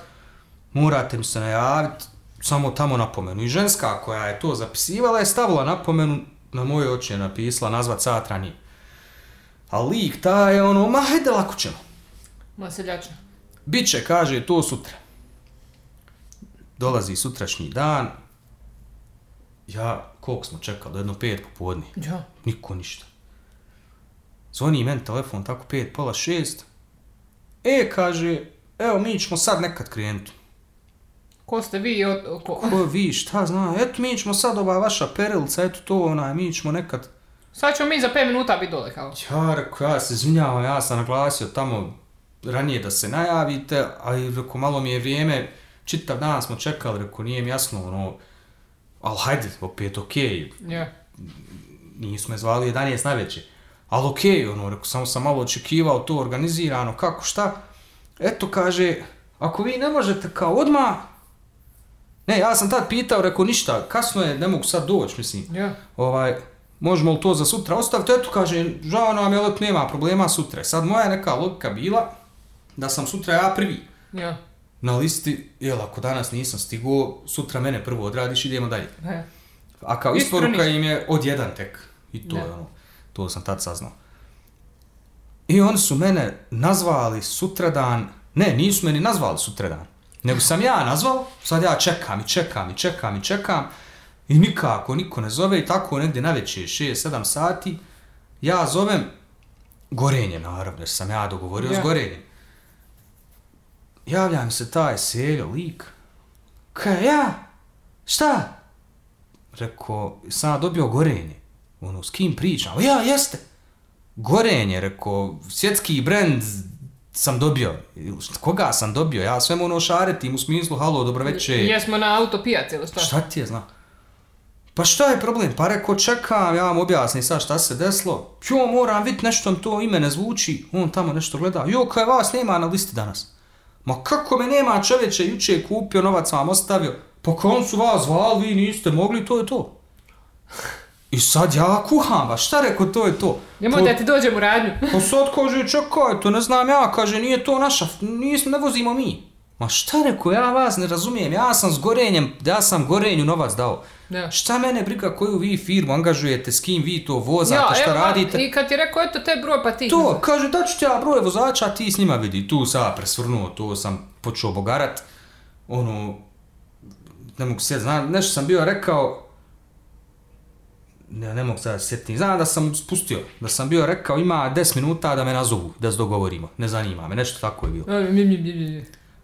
I, ma u roku dvije minute zovu mene ti likovi, a ono javljaju se, halo, eto nas su zvali iz Gorenja, ko nešto treba, eto ja ne znam. Sad, a ja lud više, pa čemu rekao ljudi pričate, va isporuka, sad ja opet objašnjavam šta, kako, pa mi smo vas juče zvali, vi niste mogli. I rekao, smo mi sad završili s tim, ili ja to neću dobiti, šta to znači, vi ste mene zvali jednom, juče nisam mogao, I rekli ste mi da, će, da ćete sutra doći. Jest, bila je priča, pa jesmo vi sada dok mi završimo, kaj još mi je rekao, kao mi smo na palama gore, zna. Ma kakim crnim palama, ovako šest, pola, sedam najveći. I tu sam ja poludio da su ti momci na kraju rekli kao eto, ja eto za sat vremena ja ćemo si naveče ja odlazim dole u prazan stan i čekam njih da bi došla dva balavca koja, ono, eto, izvinite, znate, nismo mi, mi ne radimo za, ono, mi kao firma, nas gorenje unajmi. Ma je, rekao, ništa, sam vi rekao to unesete, završit ću ja to dalje. Mislim, katastrofa. Da bi, ja sad opet, eto, to ti ono, naš, ja bi sad trebao tu otići, zbogarat sve živo, ali haj prenoćiš, skuliraš. Mislim, sad uzmite obzir da je to, da smo mi u fazi seldbe i da su živci s majstorima konstantno, znači, balansiram sa jedno šest majstora istovremeno, ne odgovara mi ništa, razumiješ? Ja sam tu samo tražio ljudski odnos. Ne, nije, nije meni problem što je to kasnilo isporuka, nego način na koji ti sa mnom pričaš. I mi tu, ajde, ja sam skulirao i par dana kasnije opet smo otišli tamo, samo ja sad idem sa stavom, kao da vidimo tu elektroploču. Jer nam stvarno nije pasalo, sad ima je na Skenderije, tu, tu smo mogli, Ne. ono, ali hajde. Ono, ja htio sam alterne ići onaj dole blažu, da, da ja preuzmem. Ja, da odeš u skladište Jest. fizički. I tu smo za tu ploču, ja dolazim i taj opet je bio Kruško i prepoznao me po imenu, specifično mi je ime, pa on kao, a vi ste kao, eto znam pa ko ono malo ko, eto znate, eto joj to ono, ma vi ste, ma malo ono s isporukom bilo ko problema, ma eto, a ja rekao, u redu je sve, hajde, ja sam prelomio tu da neću ništa, tu sam noć bio konto ono, mal, da pišem u gorenju, Ja. zvanično je da haos pravi, malo ono, eto, možda i to krivica što čovjek tu stvarno trebao eksplodirati. I tu se mi sad dogovorimo opet za tu ploču. Sad sam ja glupan, jel, dajem opet istom liku novac i govorim, reko, samo nemojte, reko, opet da se desi, molim vas, reko, ta je ploča mala, mogu li ja nju preuzeti. I dogovorimo se tu na licu mjesta da mi ne rade isporuku ploče, nego kad dođe kod njih u taj, sad to ime procedura, jel, iz, dole iz Blažuja, Ja, da dođe skladišta tu- dođe u radnju onda iz radnje Jest. dođe tebi. I sad slušaj to, sad ja govorim, rekao, hajde, Blažuj mi je daleko, ali ono, ako to zapne, otiću ja, rekao, nije problem. Dobro, kaže, on meni uzme novac i čujemo se. Dođem kući, zove me gorenje, ja se obradovo, rekao, evo ih, znaš, ranije. Ja, znate, kaže, neće ovo moć narednih par dana, kao nisu, on to je nova ploča i ona nije zavedena uopšte. Šta ba nije zavedena? Pa nisi je zavel sad to dok se unese u skladište, dok ovo, dok ono, dok sofe, znate, neće to naredna tri dana. E, ja, pa reko, ne mogu da vjerujem, jeste li vi, reko, se nameračili na mene namjerno, ili šta je, ljudi, boži, kako ste tako nesposobni? Treba Ono- si reći, je li to nešto na nacionalnom? Ja jebote, živo. Mogu li je igdje preuzeti? Ne možete nigdje, nije zavedena. E, ja baš hoću tu, mislim, sad i tu. Ja, reko, vi prodali, reko, vi ste meni uzeli novac, čoveče, kako ne shvatate, reko, ja sad se više smijem, pa mislim se doće neko, bolan bombu će ti donijeti u tu radnju. Razumiješ, uzmaš lovu, raj, tako. Eto. I hajde, pustim ja, kažem, nije problem, i stvarno nije bio sva sreća naša, nismo žurili, sve smo na vrijeme Ma. sa selbom, samo se radi o načinu. Hajde, nazvao si me. Okej. I, jel koliko, dva dana, on, ja to ko uspjeli smo nešto ranije, pa su on zvali nakon dva dana, evo kao, do, doš, stigla je, kaže, ploča u, u Poslovnicu. poslovnicu, rekao, super, ne mrdajte, eto me po nju. I ja dolazim u radnju i ulazim i on s vrata me prepoznao i kao, eto, izvinite, Eno tamo ploča. izvinite, eno i kaže tamo. Ja sad okrećem, stoji ploča naslonjena na zid, na podu. Ono, Ja, ja, ja rukom, isto ono, crtani film. Rekao, je to? I on ne ustaje sa stolice i kao, pa eto to, eto je tu. I rekao da ja uzmem, jel? Pa eto to je to. I dalje lik ne ustaje. I ja uzmam onu ploču i gledam u njega ovako i on ko nešto, eto pa znate to. I sjećam da sam ono rekao, molim, molim. Ja ono nagio sam. I on kao, pa eto izvinite što ste ovako se na vama.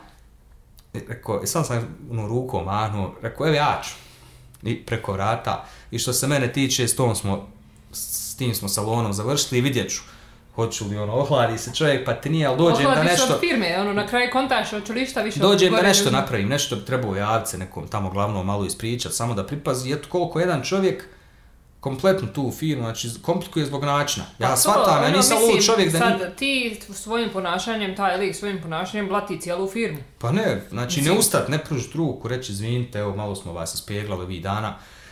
Svat njega to Ali ne fore, zanima, nisi seljačina. naveo da te je bila nazvala žena iz tog salona i da, da je A, ona ja, pravdala, ja, ja. nije pravdala kolegu, nego se izvinila u vezi kolege da je on malo... Kad je, između čega je to bilo? Sad sam E, ja... kad ste se posvađali? Poslije isporuke. Između isporuke i ploče. Ja, Kad je ona rekla za ploču, Jest, jest, ono- ja sam tu nešto sam ja njoj govorio oko kolege i ona, re- samo je stala i rekla, ma znate, naš kolega je malo, Sirovina. malo je ono, i kostade, htjela reći ono, seljačna jedna, znaš. Ja. I Ali koje- to je fora, znaš da imaš takvog kolegu, Je, ti e, ništa ja, ne... I ona je rekla tad komentar kao, ja kad sam ja pitao kako nije zavedeno, uzeli ste novac. Kaže, ma znate, kao to vam sve rade mlade cure. Kad on zaposli studentice i one kaže, to rade, nažalost nema niko iskusan. I tu žena meni, eto, otvoreno priča kako jest, a nažalost tako u većini firmi. Zaposle balavce jer su jeftina radna snaga, Pa ja. koji veze nemaju sa životom. Kao internship neki. Jeste, on to nešto tu niko ih ne nadgleda i apsolutno je ono, čak iznen, ono, ovo je pozitivno što smo došli do toga, jer Pa je. kako to zvuči, mi uopšte ne bi trebalo doći do tih uređaja, niti bi to trebalo da radi. Sad možeš ti misliti osjećaja, kako se ti osjećaš kad neko kaže imaš garanciju, od je 5 godina garancija na to, S kim? razumiješ? A evo situacija, jer smo neke stvari gledali u Beku, ovaj, otprilike je to ista i cijena i sve, ali nismo te stvari smo izabrali u Gorenje, ali smo uzeli napu u Beku, jer su imali taj dizajn koji je nama odgovarao. I ja idem kod ženske u BBI, Ja. dole to da naručim i vidim da ima ta jedna izložbena, nekako sam kontuo da imaju na stanju i ona kao, joj, moram provjeriti, nisam sigurna, provjerava, joj, kaže, nema na stanju. Ali kaže, vi možete kupiti, ali ja bi savjetovala, eto, ako vam nije baš hića, radije da mi ostavite telefon, nemojte vi meni sad novac ostaviti. Oni bi, ka- trebali bi doći nape za dva dana. Imam ovdje sve naručeno, ali kaže, znate kako je to kod nas, može se desiti, pa da ne bi bilo vi ostali novac, a ja vam rekla nešto, hajde da vas nazovem. Što ću ja, pošteno, super, ako nazovite, ne gori mi ništa, čujemo se za tri dana, ako ne budu nazvat ću ja opet. Za dva dana mene žena zove, čao, čao, e, kako sam mislila, sve se sjeća, nape su stigle, ja sam jedno ostavila, hoćete li dalje, hoću, super, dođite. Ja dolazim, kupim, odnosno plaćam, isto su mi je dostavili na adresu. E, I ona meni govori kao, eto, izvinite, ali kao, bolje da je ovako bilo. I ja kasnije, kad smo to s gorenjem, pa mislim se ista je situacija. Ta Jeste. izgorenja trebao prvo provjeriti, onda meni reći, izvinite, tako i E, tako. ali to je, ta, to je žena koja se imalo, kako ću reći, zada u svoj posao. Pa to, je, je zanimalo to ista ona što smo, kad smo mi išli... Jest, e. Fora je što je ona se zadala, ona je nama tad i objašnjavala razliku između napa, znači žena koja je se imalo udubila da pročita neke informacije da ti može dati na licu mjesta, na primjer, i za one filtere za te nape, i za cijev za napu, Pa znači, zna se šta je, mislim, kad se to kupuje. Prvo što, pogotovo te tako stvari, ti neko ko možda i ne zna. Znaš, ima 40 elektronskih ploča. U Pa to. 7 maraka razlika. Objasni mi jebote, znaš, ima, to. shvatam kad je neka 600 maraka, neka 200, pa ti ono tamo 1001 funkcija ima, ali To, ima ali- i dosta koje su slične po svemu, objasni mi šta je. To što kažeš u desetak maraka razlike, zašto? Yes. I onda ti imaš tačno nekoga, eto, ko kad smo mi kupovali za firmu u, išli u McLean davno, mislim, više ne bi mrtvi ovdje u Bosni to ni, ni, ni onaj AT store, ni McLean. Ali eto, tad smo išli, nameračili se na onaj iMac i sad kupujemo mi, či doslovno ono, donosiš keš, kupuješ iMac. Nama je to bila velika stvar, mislim, nismo mi neka velika firma, ali eto, ono, kupiš sebi Meka za ne znam koliko je bio, 5-6 hiljada, ne, pa ne sjećam se više, šta ja, znaš, nije, nije ti pravo, kako bi rekao, nije ti marka, znaš, Pa očekuješ jebote, eto, kupio si, ne kažem, sad crveni tepi da mi se prostire, Pa dobro, ali očekujem da svjestan skupim sam neku svega, mašinu. ali eto, nama je to nešto bilo, i mi smo išli prije toga, prije što ćemo kupiti, ono, znaš, da pitamo. I lik radi, prvo meni je to sad grozno, ali lik muca. I znači nije meni problem da se ja rugam sad nekom što muca, ali ja nikako ne mogu da shvatim kako, kako lik koji muca i to ozbiljno muca je dobio posao trgovca u prodavnici koji dočekuje mušterije. To, shvatio bi da je on tehnička, ono... Ma ja mislim, stvarno nema nikakvih problema, nije da diskriminiramo, jednostavno ne ide. To je ko na telefon da se javlja, či mi smo došli, ne možeš izvući informaciju. Meni žao čovjeka, on se satro, Da. ono, ali on ne može da izgovori jebot. Prvo to. A drugo, što je, mi, mi smo imali znanja oko toga i mi smo sad došli malo da se zajebavamo, eto čisto onako da pitamo. Pa ja, vi znate zapravo zašto E, ste otišli to Sedam puta je skuplji od istog takvog HP-a, haj nam reci zašto, eto čisto onako smo došli da vidimo da nam malo objasni. I čovjek nam nije znao reći. On je počeo priču, onu koju ti pričaju na reklamama za Apple, zbog kojih ljudi mrze, a to ti ono, ja, znate, on najbolji i najljepši. Ok, znam, ali zašto? I sad ono, pitam te, ovaj procesor je ovaj, u njemu isti takav je procesor, tamo u čemu je razlika, objasni mi zašto da ne kupim. Mislim, ja znam zašto, ja možda ga kupim, znam zašto je bolji. Pa da. Ali daj mi reci. I sjećam, nama je to ostalo za jebancija do dan danas u firmi. On je na kraju toliko se isfrustrirao jer ništa nije znao reći da je samo onako rekao kao, ma znate, jede malu djecu. I nama je to ostalo, ono, znaš, ajmek jede malu djecu i tu smo završili. Jer to je, zaista, kad gledaš tako, onda i shvatiš zašto ljudi, recimo, ne vole Apple, jer većinom ljudi koji radi za taj Apple se tako i ponašaju, gdje ono, šta ti ba imaš pitat za Apple? Ja. Ovo ti je najbolje i tačka. Najskuplje je tačka, razgul. Pa je. Razumiješ, ono, šta će ovo, da li on pita, ej, halo, pa čekaj, znaš. I to je malo problem, što se ovdje stvarno sve gleda kao neki statusni. Znam kad sam bio, ono, šta neke, šta smo punjače neke kupovali, ma hladno, znači isto ko da je ništa. Ja ne kažem, ima ljudi koji kupe ba 17 tih iMac-ova, ima raje, bogate, znači ne, ne kažem ja da smo mi nešto sad posebno što smo kupili jedan računar. Ali čovječe, za moj pojam, kupio Miša, kupio računar, kupio Porschea, kupio sladoled, ti treba isto da se ponašaš. Pa jeste. Ili da napišeš u ovoj radnji kokuzima zabranjen ulaz. Pa da. Ako nemaš 10.000 da potrošiš u našoj radnji, nemoj ni ulaziti. Pa upravo. Moraš nešto staviti, ono, minimalan iznos toliko. Ja, i to se ne odnosi samo na trgovine i tako to, to se odnosi na restorane, na kafiće, na sve. jer na sve mislim- živo. I kad mi neko kaže, ono, eto, ne znam, konobar nekulturan ili ono, nezainteresiran ili nešto, je ono, pa eto, znaš, možda nije primio plaću. Da, ali nisam ja kriva što on nije primio plaću. Zašto se on iživljava na meni što je njegov gazda šupak? pa to je to. Ono, nisam ja tu kriva, ja sam došla da popijem kavu i fino se odnosim. Ja nisam, ono, to je isto neki jedna... bahati, ono, e, haj potrčko, donesi mi nešto, nego ja, ono, kako sam ispominjala da sam pravi fini kršćanski e, osoba, čovjek, onaj, Ant- hoću da se... Antikrist. ja, antikrist. Ono, pokušavam se odnositi prema ljudima, ne pokušavam, nego, ono, odnosim se prema ljudima kako bih htjela da se ljudi odnose prema meni. E sad, ako ja dođem u kafić, ja nekako se stavim, valjda je tako, ono, tako, Ja, šta ako takva, si sad- takav mi je sklop. To me uvijek zanimalo, šta ako si sadista? Druga stvar. Kaj odnosim se Sadista prema mo- ljudima kako volio da se prema meni odnosi. Je li mazohista ili sadista? Pa dobro, ovisi ko, jel sam sebi nanosiš eto u tom slučaju, Sadista je da bol, ili... ti, da ti nekoga... Pa zato kažem, ti se odnosiš prema nekom kako bi ti volio, ja tebe sadistički napadnem jer bi ja volio da ti mene tako, zato... Pa dobro, to su sadisti, ja nisam sadista, ali hoću da kažem, nekako si pokušavam staviti, mislim, i recimo i u supermarketima je tako, ja sam kad sam bila mlađa, i, ono, tokom sezone i radila u supermarketima, pa se nekako znam da nije lako.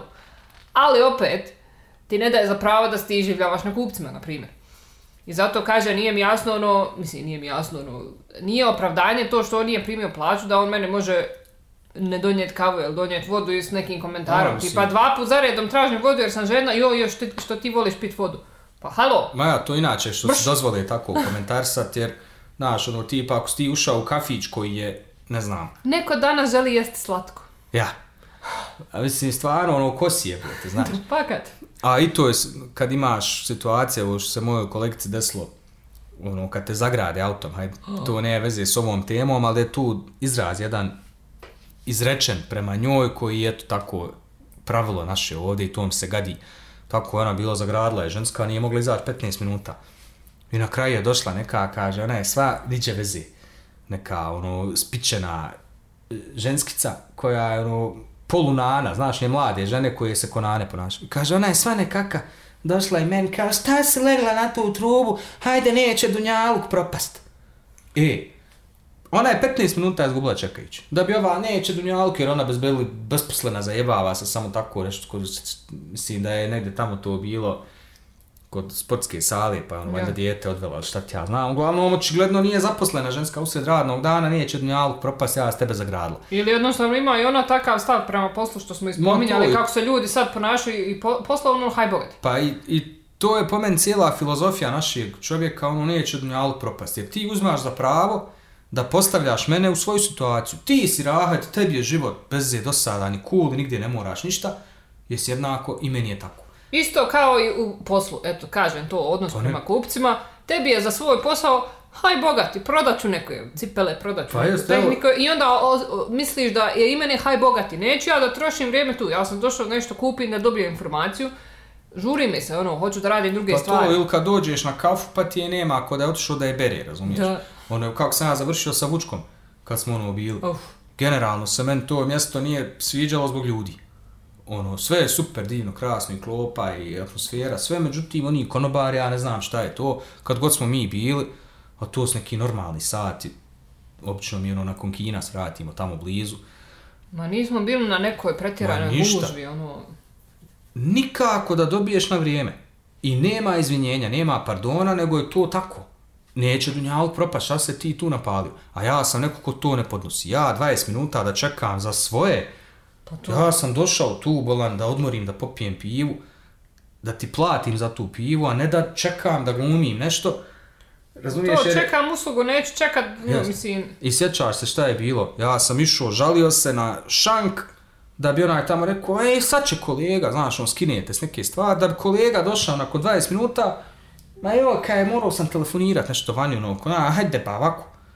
Ti stavovi, to je meni odmah dođenja je prijatno, završili smo ga, Pa ja. razguli. A ovdje, po Bogu hvala, nikom ne znači. Znaš koliko s njega jebeš, što ti otišao, što ti možda požal ti ili neš. Ovdje je svako sila, svaki to, on konta, Pa to ti je stav haj bogati. Jest. haj bogati. On radi za malo, njemu se ne da i I tu ko smo završili. I nema veze. Dok ima, mislim, opet ima i raje pravo fine, ali recimo s te strane dosta srećem više tih nekih opuštenih varijanti gdje jednostavno niko ne mari za tebe. Bo ja. Da, mislim, meni to nema smisla, zaista nema smisla uslužnoj djelatnosti, pa prva stvar je ta brzina. Pa da. I to se kaže, ako se nešto desi. Posebno fast si- food gdje čekaš 20 minuta. A to da ne kažem u McDonald'su našem kad se svrati, kod nas je fast food, mada ne kažem, mislim, ono, Ma prije u restoranu dobiješ Da, i hranu nego ono u fast foodu. sve stvarno nakog naletiš, a i tu valjda ono rade ljudi koji su apsolutno nesposobni, ni, za, i zato su nesposobni, pa ono, znaš, onda ti ispadneš neko ko se to žali i kom je niko ne valja, ali nije nik, nego jednostavno... Ali, ali najgore su mi, i opet kažem, svedem se na onu prvu rečenicu što sam rekla, to se događa i onda još imaš ljude, šta očekuješ, ovo je Bosna. Jest. Znači, pa kako će uopće se išta promijeniti kad ti imaš ove, pa ono, pa, i njima je znači, haj bogati, normalno ti je da 20 minuta čekaš, da uđeš u fast food i dobiješ slow food, da se ohlade krompiriće dok ti je. dođu do tebe, ali ono, haj bogati. Znaš, ono, jer to ti je to, znaš, ono, šta, si oček, ono, šta ti očekuješ? Ti hoćeš New York, pa hoću New York. Pa to, valjda je to, mislim, I oni stvar... što ti kaže, eto, ako ti se tu ne sviđa, š- što se ne, pre, što se ne odseliš? Kao, Ma ja, to su mi rješenja, znaš, a isti ti ljudi će otići negdje drugo i žaliti se za nešto drugo, samo njima u tom trenutku, znaš, neko recimo ne pada na to, može čekat, ima vremena, jeb ga, pauza mu 3 sata, pa jebe ga se kad će dobiti. ali baš zato, št- kažem, ono, dok god se ovakve stvari događaju i ljudi koji pravljaju te stvari s tim, ovo je Bosna, ono, a dokazano što smo i rekli, dokazano je da se može, ima firmi koje ti odrade, tebi milina bude, riješiš odmah sve. Yes. I može se, i tako bi trebalo biti, ono, jel? A ne, ovo je Bosna. Nije, to je... Kad čuje ovo je Bosna od vozača do nadalje, najradije bi mlatila i tu osobitog vozača. Ma ja, i onda, znaš, i- ali isti ti će se žal za neke druge stvari, Pa ono, jeste. samo, svi se žale valjda za ono što njima smeta, mnogima ne smeta, eto, većina, što smo pričali, muških se ni ne oblači, sasvim je svejedno, ne znaju šta je stil, ne paze od te stvari, samo obuci da mi nije zima i čao, ako se nađe frajer koji pazi na stil, on je gej. Ma ja to, hajde recimo ja s tim čitav život, ono, počešljam se, stavim parfem, ja, ono, peder, znaš, jesam, jesam, eto, Cool. najveća sam pedečna, ako je to, to, mislim, znaš, i to konstantno je ta neka borba između, u stvari, što ti ljudi ne daju da ti budeš ovdje, to je odmah, jo, zapad, znaš, kad sam recimo, htio Google Home kupit, ja, šta će ti to? Eto, to što ti pričat s robotom. Hoću, eto, reko, hoću da pričam sa robotom, da naručujem sebi pjesme mrskom i ustav prisum play. Šta te briga? Cijeli svijet, to je najgluplja stvar na planeti, svi imaju, razumiješ, to se... Ja, ali to mi najveće, pljuješ po zapadu i onda ćeš opet sebi kupiti neki Uber Mega Giga telefon, na primjer Ma isti ti kad odu u svoj rodni Minhen, tamo se ponašaju lijepo, nećemo da prznimo, a ovdje se pljuje po cijelom Sarajevu, Pa ja razumiješ, i kažem svuda po to, gradovima. mislim, sad kad bi pričalo o dijaspori, oni tamo manj- manje od makova zrna ode, hađe, ja, pa- parkiraju na trotuaru. Vješ, uvijek se sjeti mede majke, ono, kad kaže, ovdje me je stid, ali kod vas ću da prosim. Ma, je. Eto, gore ćemo se pokuniti, gore ćemo, sve može, samo reci. A ovdje, i- skroz crveno, hladno. Jer Bosna. Šta ti, budalu A glumiš, i čekaš to mi je, za znaš, ono, u Njemačkoj je normalno da imaš Google Home, to bi bilo Home, pa je, šta, šta očekuješ, to je Njemačka, ali ako hoćeš nešto ovdje, pa evo ti isto ko što smo rekli za ove Skutere, romobile. da. e. Mislim, šta, nek ljudi voze. Pa Ono, jes, je da je to malo... Pa me- meni smeta, ne smeta meni skuter. Meni ovdje smeta što je ista priča ako kad iPhone kupiš. Ono kuplo skuter, ono diglo nos. E pa to, dobro, to je Pa sad pogledam status čovječe koji ti je klinac, ono, šta si ti sad neka faca? Jo, ja ti to izmislio, jedini imaš skuter. Ono, ne razumijem te naše neke standarde, kažem ti, ono, van kad odeš ljudi s- sramote kad voze. Idu u podzemno, jer ono neće da Kupeš zagađuju. si zato što je neće u, zato u što je vožu dolaze, jes. pa to. Ali ne, mi smo ovdje, razumiješ, otkrili svijet. I to ti je konstantno i sve se to prenosi i na ovu, evo, konzumerove, ne znam, odnos prema kupcima. Jer ti kao kupac ovdje nisi u pravu. Mi smo u pravu, mi tebi solimo pamet kako treba. I ti kad uđeš, kad tražiš, evo ja uvijek to spominjem, meni je apsurdno da u Sarajevu, glavnom gradu Bosne i Hercegovine, nemaš nigdje kupiti originalni dres, pjanča i džeke. Eto, sam njih dvojice. Hajde da ne pričamo o NBA i našim Ja, ali da- i da ne pričamo o komšijama i da ne pričamo, ali da ti nemaš svog originalni da uđeš, da kažeš daj mi Adidas To, ono original, na, na čarši se ne pika, nego originalno. originalnu, da uradnji ljudi, da, ali nema, i neko će na to reći, nema, znaš, kupo je to, nema ovdje, ma kako nema, bolan iPhone 11 se kupuje ko halva ide, bolan svi živi, Porschea po gradu, Kako ko onda hoćeš. rade ove, Ma, ove hajde, zato bolan. kažem, zašto rade ove dućani ko što su XYZ? Pa jest onda zatvori, jest zatvori, zatvori ako niko nema da kupuje zdravo. To, je li iko kupuje tamo? Ako niko ne kupuje tamo, zašto radnja još uvijek radi? Znaš, ali to ti je, većinom se kod nas vodi na to da si ti, kad imaš pare da kupuješ, ti si neko ko generalno kupuje vani jer odije sebi napravi jeftinije ti otići na put i kupit nego naručiva za to jebavac ljudi s odu našim u Beč carnama. pa idu u shopping. Pa to. I onda nekako ti je tako, bos si hađija, znaš, ako si bos, jedva sjediš i ne razmišljaš o tom Ronaldu, ono mi je, Ronaldu, o Juventusu razmišljam, pa zato, ne razmišljaš o Pjanču, a ako si hađija, n- Odeš ne i- padat na pet odi da kupiš, ideš, brate, kupiš sebi Arial za pranje veša koji valja, a ne bosanski koji ne valja ovaj, Pa to. kad kupiš, pa Odeš pa kupiš njemačku nutelu. jest, pa što je istina, majke, produkti tamo su bolji nego produkti Pa ovdje. jeste, mislim, ovdje sve ti dolazi fuš. Jeste. I nekako stvarno se mi tu osjećamo, eto, voljeli bi čuti ako ima neko od vas, jel nas vi ovako kad nas slušate, vi koji nas slušate ovoliko, ovaj, koji ne prekinete nakon 15 minuta, jel se slažete s nama, jel smo stvarno mi toliko ludi I toliko da teže. previše očekuje, jel to neka težina? Mi stvarno ne tražimo crveni tepih da nam neko prosti, ništa, samo jednu normalnu stvar, u stvari mi tražimo da nas niko ne primjećuje. Ja, Da me samo ja da gledaš me kao na miru. čovjeka koji je broj, ušao kupac, ima svoje i pusti ga, pošto Reci mi njegovo. dobar dan, to jedino tražim. Samo tražim da, da, i da budeš tu kad ja trebam nešto pitati. Ali ne moraš ti zujati oko usluge, mene. mislim, zamisli ti sad da ja tako radim, recimo nudim usluge snimanja videa, zakasnim 15 minuta na sastanak, dođem, kažem, ma e, ja kad ti video napravim, ba, mala, malu djecu pojedem, razumiješ? Pa šta- imam ja te pričat sad, ma uzmi moj video, najbolji ti.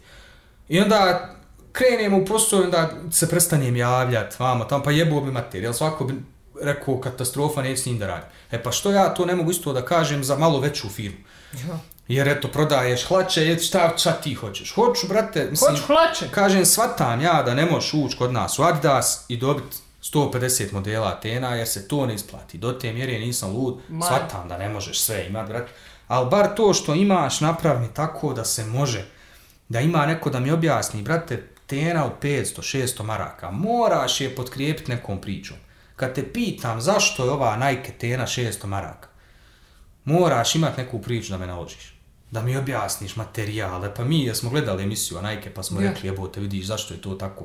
Pa to treba ti da mi objasniš, da, da, da mi kažeš kad hodaš u ovome po blacima hodaš, kičma ti je bolja, ovaj materijal će trajati, ovaj ovako, ovaj Ja, onako, ovo je eko koža, ovo ono. ovo je, ovo je za trčanje, ovo je za ovo, ovo je za ono. Moraš mi objasniti, a ne jede malu djecu. Ima ovo, ima ono, haj bogat, znaš, šta si ti, joj, tebe Ove su roze. Kupili, kupiti, jest.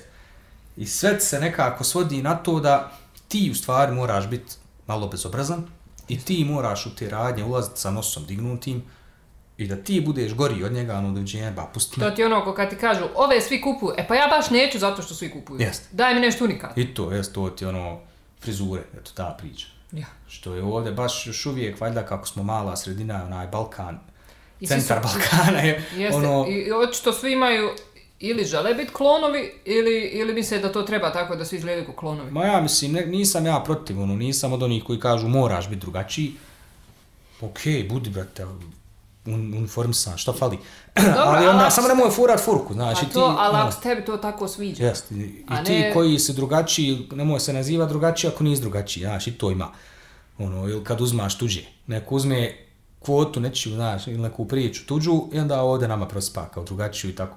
Pa I ljudi se, ja znam, ja sam tu specifičan, sam geek, za, Da. eto, recimo za te kompjuterske stvari i tako, dosta toga znam, a ne bavim se tim konkretno, jel? Ali me zanima, čitam, gledam i znam kad pričam s ljudima, pa nije se jednom desilo da se iznenade.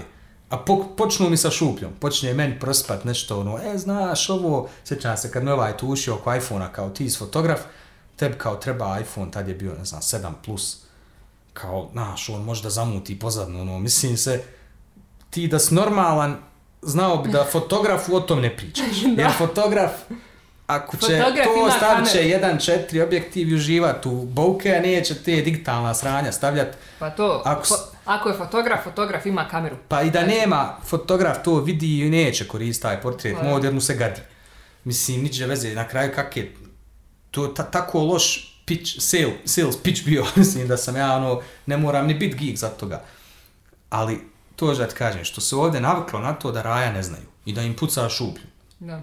što je jednostavno, to je ko ja sad ne znam After Effects, ono, kad stavim tracking neki i ovdje ljudi popadaju na guzicu, joj, nešto kod njeg to, a to osnovna, najosnovnija B, ono, stvar, treba ti 12 minuta da je napraviš.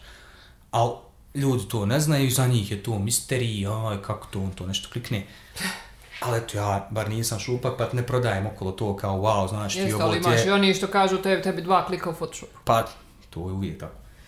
Ali zato ti kažem, treba tu pošten biti, treba, ali ne može kad je previše ljudi takvih, previše Pa takvih to, dok koji ne nemaju- bude recimo da se smanji taj omjer, ono što se rekao, između 80, ko- 80% što ne valjaju i 20% što valjaju, da se bar negdje bude 50-50 Pa ili mi ono- bi tu trebali biti ti koji e, zahtijevaju, koji ne gutaju ta njihova govna, nego da zaustaviš i kažeš, halo, ba to nije tako. Svi trebamo biti kod Joker. Mislim, ne trebamo ubiti ljude, ali opet se Trebamo vraćam- ih ubiti pojame. Da, trebamo ih ubiti u pojam. Nije, trebaš tražiti svoje, znaš, to je ono što je malo teže, nama je ovdje lakše odustati, ovdje ti ono pametniji popušta sistem, znaš, meni je lakše Ja, odustati, reći, aj nemoj majke, sam ću, nego da ti objasnim i da te obrukam u radnji zašto nešto ne znaš. Nikad to neće od nas niko uraditi, nego ćemo ono prešutiti, reći, haj pusti budalu izaći, umjesto da ga obrukaš pred svima, da ga snimiš, objaviš, kažeš, ovo je čovjek koji osnovnu stvar ne zna. Da, ali eto, to ti je Bosna. Ja, to ti je post- I s tim završiš, mislim, stvarno. To, i, šta, i što kažeš, ono, čak i da napraviš te neke stvari, ono, bil ti uopće promijenio išta, ili bi ovi samo, ono, šta ti glumiš? Pa eto, mislim, ja samo se ne čudim što, kad kaže mladi odlaze, ono, odlaze rajaba koja ne Pa ja sam rekla odljev mozgova. Jeste. Odljev mozgova, mozgovi ljudi normalni odoše vani. Ono, tako. Jer ne možeš, ne, zašto bi živio tako nemoguće kada znam da negdje drugo mogu. Da. Ti znaš da će biti fino. Jeste. Ono što, eto baš što sam ti spominjala sa Taidom, kad sam pričala, cura je u Minhenu, pa kaže, njoj je zapravo najljepše od svega što je red. Što, ono, što je red, što je, funkcionira kako bi trebalo funkcionirati. Od, od em, odnosa sa influencerima i ugovora, znači imaju ugovore, Jel nije ono, hej, ja ću tebi nešto poslati, ti slikaj nešto, ne, ugovor. Pa dobro, ima kod nas i to kažem ti. ono. Dobro, ima, ali kažem, eto ima, ima, nisam rekla da nema, ali opet u većini nema. Ima oni koji su, ali Ma što ja. kaže, najviše se sviđa što je taj red i što je taj standard. Što se ljudi trude održavati ime. Znači, da se ne dopuste da im radi kruško Pa, u, u gorenju. Cijeli je fol što ljudi ovdje nemaju viziju. Da. Ti kad imaš viziju, ti ideš u tom nekom smjeru i znaš šta ti je činta, ovdje kod nas se sve radi, eto, tako je neko rekao, pa eto, treba nešto, hajde, pusti, ono vidiš, na kraju kad se raje slikaju, svi iste stanovi imaju, isti stolovi, isti zidovi, iste kuhinje, isto, sve je tako ti. Pinterest. Sve, doslovno, Pinterest, ono, instagramski domovi, instagramske, sve, i to takvi smo jednostavno narod, i neka, mislim, ja ne ljutim se, budite svi, ali samo se onda nemoj, sviđa. jest, ali samo nemoj mene, onda, onda mene gledaju ko budalu, jer sam ja rekao, ja još malo drugačiju boju. To. O, znaš, eno, jesam se ja ofarbao plavo, šega bilo. Sad svaka, eno, svi, svi žuti, je. Ne kažem da sam ja, nisam ja prvi bio. Bonoro. Al, de malo, sad kad, je, kad su svi žuti, e šta, sad, sad je okej, jel, pa daj, gori. Pa to ti je to. I To ti je to. Što ja kažem, ja ne, ono, nekad se osjećam kao jedina osoba u BiH koja ima crvene obrve. Toliko o tome. Maja. Jer je to nešto. Ništa, ba, džabe mi ovo sve ovako neće, Dunjalu propast, daj. Ma, ajde, neće, da ne, Bosna je ovo, hajde. Yes. Šta očekujemo uopće? Ništa, hajde pišite nam, javite nam se da znamo da nismo jedini lud, mi to svako malo govorimo, pa ono, Pišite nam i iskustvo, imate li vi neku nam baš lakše, priču? jeste, dajte Da. nam iskustva s radnjama, i negativne i pozitivne. Da, I, ili, ono, ako baš imate nešto pozitivno, recimo, u, Ja, uputite pogotovo, nas, hajde da uputite. guramo pozitivu. I evo, ko hoće, nek se snimi, snimite se, slobodno imate svi na mobitel, one mikrofone, folove, snimite se, pošaljite nam snimak, s nečim ubacit ćemo vas u epizodu, Da. ono, hajde malo da to napravimo. Svakako hoćemo, evo, ovo je završna epizoda za 2019. i ovu Ovo je sez- naša zadnja epizoda. Da, tako bi trebalo nazvati. Ali ove godine. Clickbait. ovo je zadnja epizoda. E, ovo je zadnja za 2019. i za ovu sezonu, eto, odlučili smo da ćemo od januara imati sezonu 2 Da. i sve će biti isto, ali ćemo, Ali se, će biti drugačije. ali, ali ćemo se potruditi da s vremena na vrijeme dovodimo goste. Da. Sad imamo ljepši stan, sad, nam- sad, Da, nam sad ljudi, imamo. sad nam nije sramota ljude zvati u goste. Imamo malo više prostora, bit će malo lakše to Pa to, organizovati. bit će to. I planiramo, eto, tako malo da, da neku zanimljivu raju dovodimo. Raznih tema. Da, tako da i vi kažem, snimite Imat ćemo, se. možemo i političare zvati, nikako. Snimajte se, imat ćete šansu i vi da budete, što da ne, kontali smo i giveaway napraviti. Pa neko da dođe, ne. možda neko merak, možda nekom nije. E, posebno, hvala, imamo dva, tri shoutouta, jel? Ja ću ići po ovim IG handlesima, kako kažu, znači, hvala Faris Rizv, et Faris Rizv i et Primordijalna, mislim, molim lijepo. A ja ću at mistakes manager koji mi je poslao screenshot da nas sluša. Tako da. da, stvarno, Faris nas je preko 800 minuta slušao, a primordijalno smo bili number one podcast od svih koji sluša. N- n- naši top two fans. Ma nema šta, Raja, hvala vam zbog takvih Šaljite kao nam, što ste šaljite vi, to se isplati. screenshotove da vidimo sad ko je prvo mjesto, ali mislim Ja, da je šta. Faris, Faris je prekucao. Faris je naš number one, njega ćemo morat nekad počast fino. Jeste, samo Faris ne može u školu slušati. Jest, uči, uči knjigu, sine, nemoj da budeš zločest i do, man se onih Bobija i onih Tarantinosa i onih nekih tamo onih logičnih. Samo, Ne, oni, oni su okruglim naočalama. ma ja ništa to, kogod cvika okrugli ima to bez zema, ne. Baš ti totalno bez veze. E, ti I žutka- budi- I žutka akcija. Ti nemoj biti kako najde ona pjesma Englishman in New York, Nego budi New Yorkčanin u Engleskoj. ja, ti budi Alan Palander u Sarajevu. I tu, Eto. to je to. Boje. Primordijalna, ne voli Disney Star Wars, to je stvarno, ja ne znam šta da kažem. Mi bi sad rekli, hajde evo da pričamo o usponu Skywalkera, o svemu, neću da gleda, ne Neću, valja, to je. Rebel Scum, to je tako, to ti ne može, Rebel ne može to, samo onaj Georgie, Georgie, Porgy, Lucas. Georgie! If you come down, you'll flow too. Eto, to bi bilo to. To je to, evo, baš, Idemo da eksportiramo ovaj, ovaj... jest, nadam se da će ovo sve večeras bit i idemo da se odmaramo u ovom smogovskom Sarajevu. I da se pripremamo za sva pusta putovanja što ćemo odraditi preko ovog Nešto desa. sad ćemo tu. E, Zapravo, iskreno, ja jedva čekam da bude raspust.